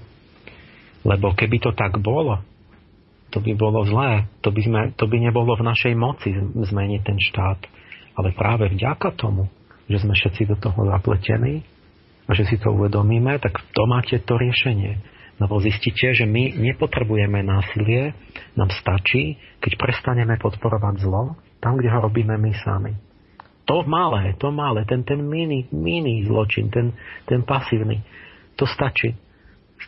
Stačí, keby, keby, lebo keby z toho vystúpilo na Slovensku, neviem čo, 3 milióny ľudí, do polka, a povedali, my sa už nebudeme zúčastňovať na veciach, ktoré sú nesprávne, tak nepotrebujete žiadne násilie.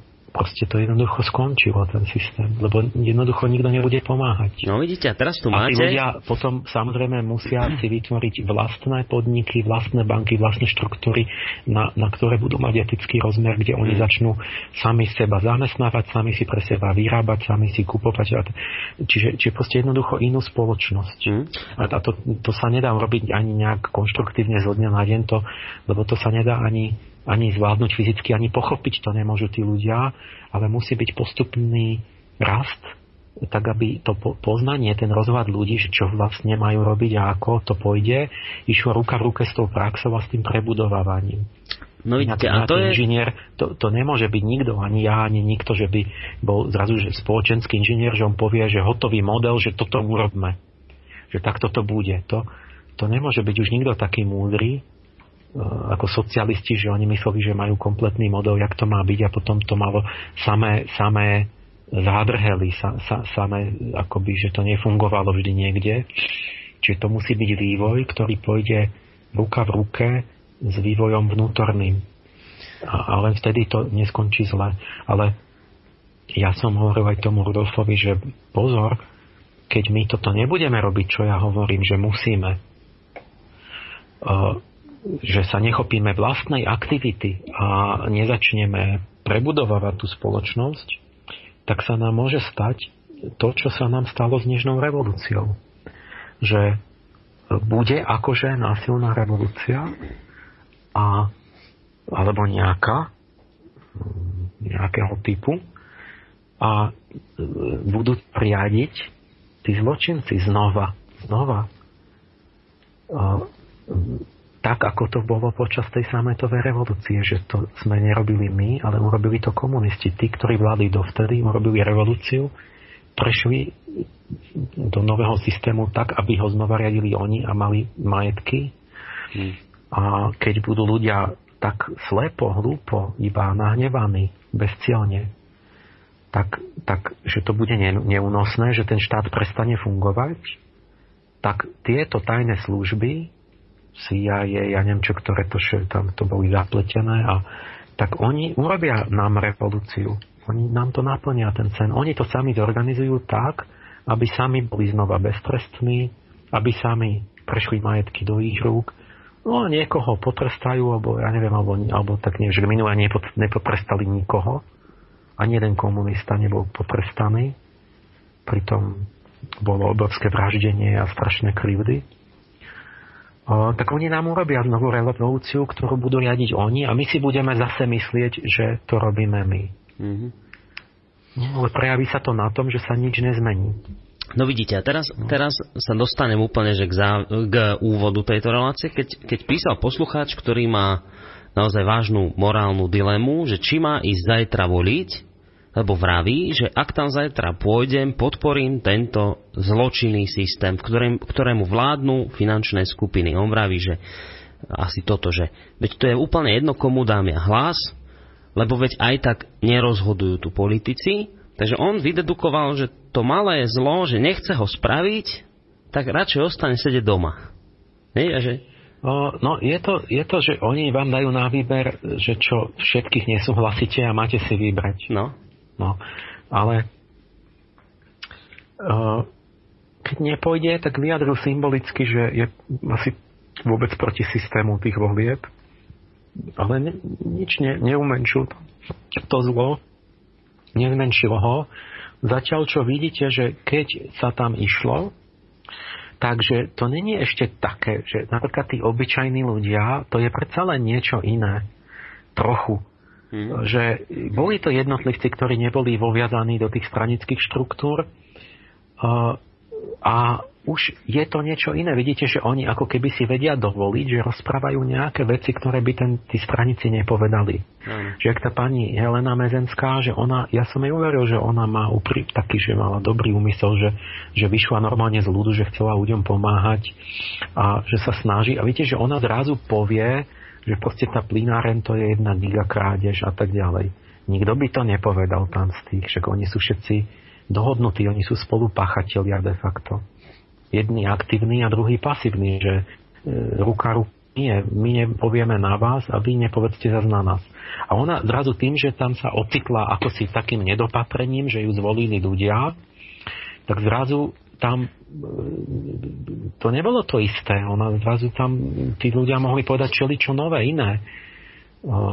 Samozrejme, to je ešte nejaké riešenie, že, že to nie, nie, nie, ešte není lebo, lebo otázka, že čo, jak, jak, jak tam taký osamelý poslanec, že čo má spraviť ale už len to, že povie nahlas, že je pri tom všetkom, že oni si musia dávať pozor na ústa, že sa musia báť, že on niečo prezradí a že môže tam klásť otázky nepríjemné. A, tak to je, to, to je lepšie než nič. To je oveľa lepšie než nič. Čiže e, vidíš, že ešte aj v tomto systéme bola táto možnosť, že tam môžeme dať ľudí, ako keby obísť ten systém strán mm-hmm. a, a nejak tam dostať ľudí, ktorých tam ľudia si tam chceli dať jednotlivo. Dobre, poďme ďalej, lebo tých mailov je tu strašne mhm. veľa a ja obávam sa, že zase to nestihneme všetko prečítať. Tak poďme k ďalšej. Ja idem tak, ako mi prišli v poradí. V minulej relácii Ariadnina niť pán doktor Páleš povedal, že krása ukazuje zmysel života, ktorá je pre každého jedinečná a má ho doviesť k určitej konkrétnej múdrosti. V podvedomí je táto jedinečná krása predstavovaná animou alebo animusom. Je to ako keby naša druhá polovica, ktorú keby sme našli, tak by nám pomohla doplniť to, čo nám chýba. No a práve takúto animu alebo animusa každý človek podvedome hľadá v reálnom živote, kde je prezentovaná určitými telesnými znakmi. Keď tieto telesné znaky napríklad chlapec nájde na dievčati, tak sa neuveriteľne zalúbi, aj keď vedome nemusí vedieť prečo. No a práve preto ma zaujíma názor pána doktora, že či sú napríklad aj médiá schopné svojim neustálým ukazovaním a určovaním, čo je krása a ako vyzerá, narušiť túto animu alebo animu sa v podvedomí? To je celá otázka. Uh, aha. No áno, áno. No. Ja teraz práve máme tie debaty o tom, o, o tých rodových rozdieloch a oni vlastne sa hnevajú, tí gender aktivisti. Ona to bola tá, tá že mi ukazovali, že tá, tá akoby pilotná kniha toho, tej tretej vlny feminizmu, že od Naomi Wolfovej bol mýtus krásy. A to doteraz rozoberajú, že vlastne tie, že ako keby tie dievčatá, tie ženy boli vháňané do určitého veľmi príliš stereotypného, schematického obrazu, čo je na všetkých tých reklamách, že od nich vyžaduje v zamestnaní a tak, že, že musia byť mladé, štíhle a neviem aké a také, tak vyzerať a, a že potom tým trpia a že, že, že až je nereálny ten ideál, že to nemôžu splniť väčšina žien a, a potom keď príberú, tak sú nešťastné a, a, a že odtučňujú a, a, a že vôbec je to nejaká taká manipulácia do tých žien či tam, tam a teraz ale my máme tu, že do súvisu to dať s tou animou, že, že čo sa, jak je to s ňou vo vzťahu, no. Uh, ja by som povedal, že ja, ja, na, tej, na, tom, na, tom, na tej rodovej filozofii mi stále tam chýba, že oni stále ako keby tak načkrtávajú, že to je zlé, ako by a nedajú vôbec, že čo chcú. Ako keby a čo navrhuješ, tak, tak že politicky nejako zakazovať, proste, že alebo nejako, nejako ja neviem, čo sa aktivovať, alebo že toto nemá byť proste tie toto zneužitie tej ženy v reklame, ale ten, keď ten koreň je hlbšie, že, že ten, tí muži sú fascinovaní tým a túžia potom a tie ženy z druhej strany takisto chcú tú pozornosť a toto, tak to ja keď niečo len tak prekryjem nejakým, nejakým opatrením alebo niečo, tak to tam, to tam dusím vlastne tie túžby, tým som ich nevyriešil. Čiže tu ten hlbší koreň je nejaký materializmus, že, že nám vlastne tie duchovné skutočnosti padajú do fyziologických. Tak ako existuje niečo ako freudovská sublimácia, o čom som ja hovoril, že ako keby tá citová energia, jak Freud hovoril, že tá, to libido sa môže, sa premieňa na uh, romantickú lásku, až na ideály náboženské, že sa akoby zduchovňuje, tak, tak by sme mohli povedať, že existuje niečo ako kalcinácia duchovná, čiže zrážanie z nejakého roztoku, to je alchymický termín keď sa vám niečo z nejakého roztoku zrazí na zrazeninu túhu na, a, klesne to ku dnu. To je kalcinácia, že vlastne keď vy tú, tú duševnú energiu, keď ju zrážame nadol, citovú, že keď ona nemá, nemá ten smer do toho ideálu, nemôže sa sublimovať, nemôže ísť vyššie. Keď mám spoločnosť, kde nie sú vzťahy citové, že jak, jak tá západná, že je len mm, úplne oddelení jednotlivci, ktorí pomaly nemajú vzťahy len obchodné, nemajú nejaké skutočné citové väzby, tak ja, a, a nemajú ani náboženstvo, ani hodnoty, ani ideály, ani nič, tak celá tá energia duševná môže len ísť dole, tam, tam sa zrazí do tela, uväzní a tam sa stáva posadnutosťou a tam tým tá anima stáva posad, posadnutosťou, že, že lebo, lebo ju nemôžu tí ľudia v tejto civilizácii rozvídnuť duchovne vnútorne, že nemôžu, ako by sa nikto nezaoberá tým, že existuje duševná krása, že, že čo to je, že sú tu nejaké morálne ideály a, a, a takéto veci. A, a to, čo bolo aj od rozprávok a náboženských všelijakých tých a príbehoch o svetých a takéto, to všetko je preč a teraz vlastne tá energia sa nemôže stratiť a to sa, to sa strhne do tela a, a tá anima akoby sa materializuje, že vlastne to, to tak tlačí v tom podvedomí, že niečo hľadám, ale neviem čo, že vlastne keď hľadám tú ženu, ale hľadám to fyzicky, že chcem vidieť ženu s nejakou tvárou alebo s nejakou postavou a je to tak nahromadené, že vlastne som úplne po, po, po posadnutý potom, že vlastne ten muž odpadne, keď ju vidí.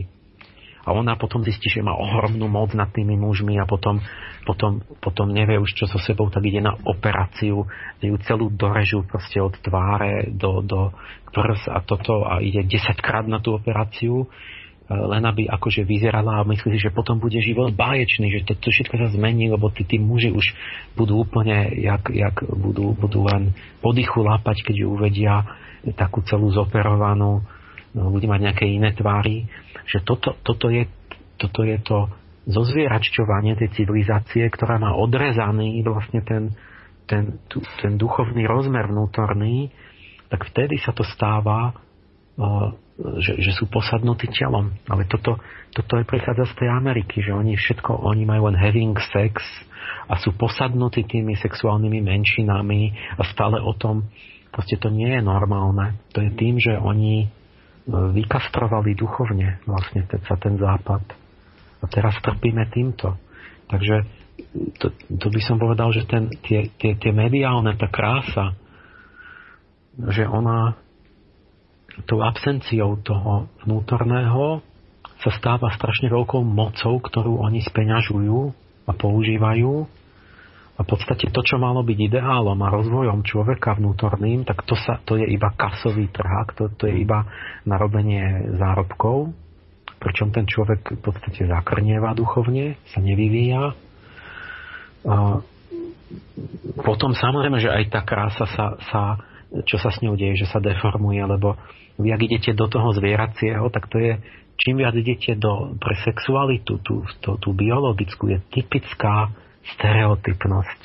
Že to je niekoľko jednoduchých inštinktov aj u tých zvierat, že sú to nejaké presné, presný svet pohybov a, a, a u človeka je to tiež relatívne, povedzme, že určitý stereotyp. Čiže to je také úplne potom stereotypno jednoduché, také, také, také zbiologizované. A toto sú tie, toto a, a, a cesta z toho von je úplne opačne, že vlastne začať ísť, vstúpiť dovnútra, obrátiť sa, to znamená obrátiť sa dovnútra, to čo je Jan Krstiteľ, obrátite sa. Mm-hmm. a ísť preč z toho vonku, z tela do duše až do ducha, z tej vonkajšieho sveta dovnútra, vlastne nachádzate vnútorné hodnoty a potom sa ten tlak uvoľní. A potom prestanú mať miliardové zisky aj z tých reklám a tak ďalej, že, že sa začnú meniť aj tie, tie mediálne obrazy, tie krásy mm-hmm. a tak. Dobre, Prestane lebo... to sypať proste potom. Áno, musíme už aj ďalšie maily čítať, lebo tu je mm-hmm. toľko ľudí, čo sa dožadujú odpovede oni sa potom vždy hnevajú na mňa, že som na nich nemyslel. Tak ešte e, mi tu píše opäť Attila z Francúzska, že ešte sme sa nevyjadrili k tej druhej otázke. On sa tam odvolával na dielo Ramajana Marabharáta, že, že sa nejak strieda dobro so zlom, tak či to teraz očakávate nejak, že, že teraz e, zase sa to nejak bude lámať? No, krátko, lebo Samozrejme, že Indovia majú cykly a takto tie jugy a toto a tiež to majú v podstate ako v Grécku, že bol zlatý, streborný, bronzový, železný vek. A ten železný vek je v podstate akoby taký vek zla. A ten zlatý vek je ten ideálny a že to proste sa cyklicky mení. Ale ja som, ja som, mne sa nepodarilo dať, že ako sofiologicky to súvisú tú indickú, indickú predstavu s dejinami tak jak som tu babylonsku dal, pretože mm-hmm. sú obrovské cykly, to sú tisíce a statisíce rokov, to, to tie dejiny, ja to nemám ako porovnať. A sú síce tie, že ako rôzne dátumy, že, že Kali Yuga skončila okolo roku 1900, e, ale sú rôzne, sú rôzne verzie.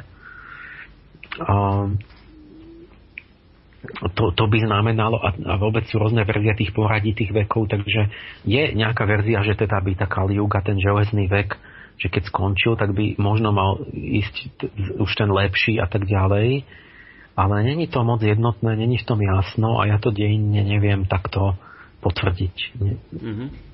Dobre, ideme ďalej k otázke ešte, ktorá sa týka našej prvej časti relácie, a síce menštruácie u žien.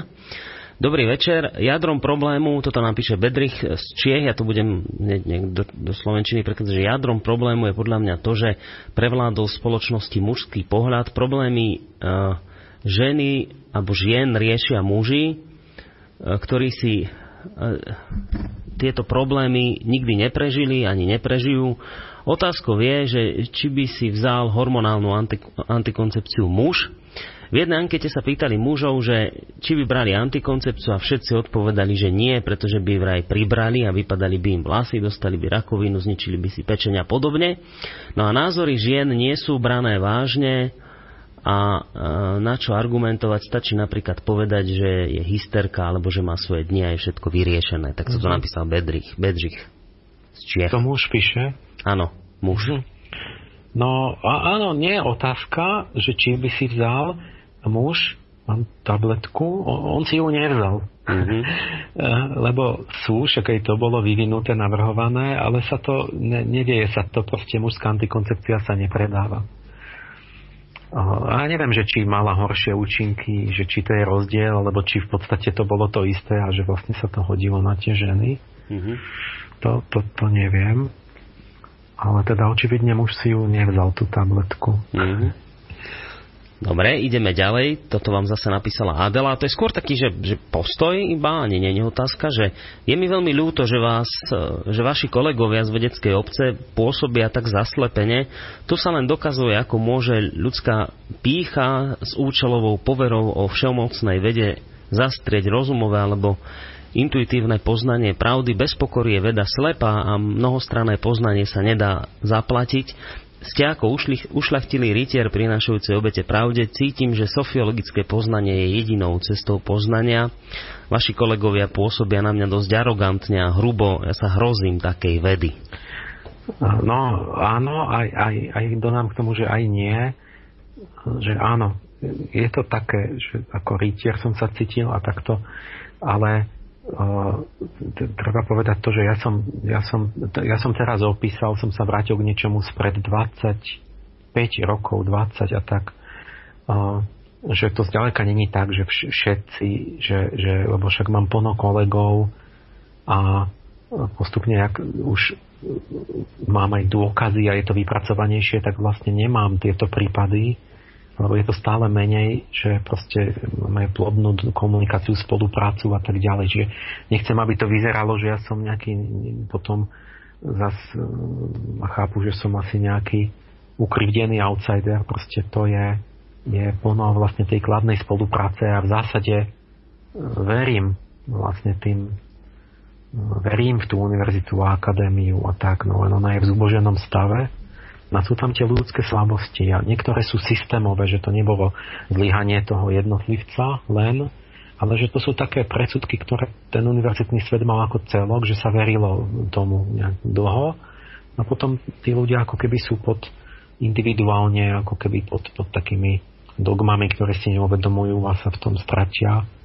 Takže často potom niekto, kto príde s niečím novým, tak tak no, je problém a, a, a zapletú sa do toho osobné žiar, také nejaké za, závisti a také veci.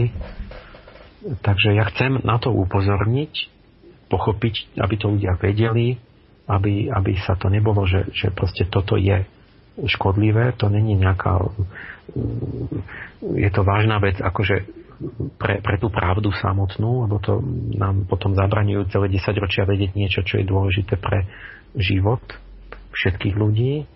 A samozrejme aj osobne to nie je zanedbateľné, keď ja vlastne som v podstate prídem o zamestnanie a som vlastne ako keby znemožnený profesne, to je či, osobne tiež teda nie len tak. Ale na druhej strane nechcem, aby, aby, aby ma, ma posluchač bral, že, že, ja som, že to je ten, ktorého neberú. Ako to mm-hmm. vôbec tak není, že nás ocenili na Kráľovej univerzite a pono spolu teraz prednášam na Olomouckej univerzite celý semester a tak ďalej. Dobre, ideme ďalej k, k téme ženy muži. E, napísal Milan, že čínsky taoizmus hovorí, že muž sa dožije kratšie od ženy z dôvodu toho, že pri pohlavnom akte stráca veľa energie. Taoizmus tiež vysvetľuje, že strata vitality u ženy spôsobuje hlavne menštruácia, avšak stále stratí menej tej energie ako muž. A teraz dodáva už ten svoj postoj, že skôr sú v tomto prípade podľa neho chudáci muži, Mali by si ich ženy za to viac vážiť, keď strácame toľko energie. Teda a hlavne, píše ďalej, veľmi, veľmi ma vie rozhodiť, ak sú ženy ku mne arogantné a neúctivé. Ja osobne vnímam ako najväčší úpadok modernej spoločnosti v tom, že ženy nemajú v úcte mužov ako v dávnej minulosti. Myslím si, že korem všetkých psychických problémov, ktoré prežívajú muži, sú spôsobené neúctou žien k mužom. No, No, s tou stratou vitality, no, tá súvislosť bude nejaká, ale otázka, že čím všetkým to je, no, že čo tam všetko hrá rolu, to bude zložitejšie. O, tam, tam sú aj hlbšie veci, ale, ale povedzme, že to, že, že to tam tiež bude súvisieť aj toto, lebo tam to hospodárenie ako keby s tou energiou. Mm-hmm. Ale je to hlbšie, pretože muži zomierajú už pred narodením skôr než ženy. oveľa viac mužských zárodkov zomrie než ženských, takže to sú oveľa hlbšie príčiny, než len, že by ten muž niečo robil po tom mm. živote. A proste ten mužský zárodok má od počatia bližšie k smrti a má menej tých životných síl než ten ženský. A čo má aj inú výhodu potom, ale ktorá je sa, sa týka nie, nie dĺžky života, ale, ale iného niečoho.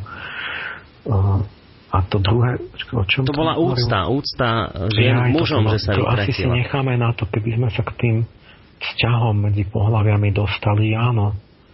Lebo tam to je v podstate taký zdroj energie duševnej to medzi mužom a ženou, ten vzťah. A keď bolo, to je obojstranné, že keď ženy si ctili mužov ako istým spôsobom a muži si boli galantní a rytiersky k tým ženám a, a tak ďalej, tam vznikal určitý, určitá studnica energie duševnej, ktorá v podstate poháňala civilizáciu. A keď sa toto naruší, že je to také rozbité, no tak to áno, to, to, to je psychicky také, také že ani, ani jeden, ani druhý na tom nebude dobre. Mm-hmm a, a keď sa to má zrovnať ešte, čo, čo sa obávam, že niektorí to naozaj tak myslia, že muž má byť rovnaký ako žena, gender neutrality a takéto hnutia, no tak to, to, to si myslím, že ako keby sme tú studnicu v podstate zasypali. Hmm.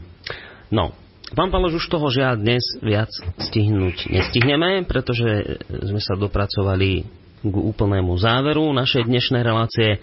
Možno už len tak jednou, dvoma vetami také avízo na najbližšiu reláciu, že o čom bude tá najbližšia časť, teda o dva týždne. No dali sme si ďalšiu aplikačnú tému, takú kontraverznou, politicko, nábožensko, problematickú a to je vlastne to prerušenie tehotenstva. Tak. Čiže som to nazval, že pre, ako som to, prerušenie tehotenstva kedy sa vteluje duša.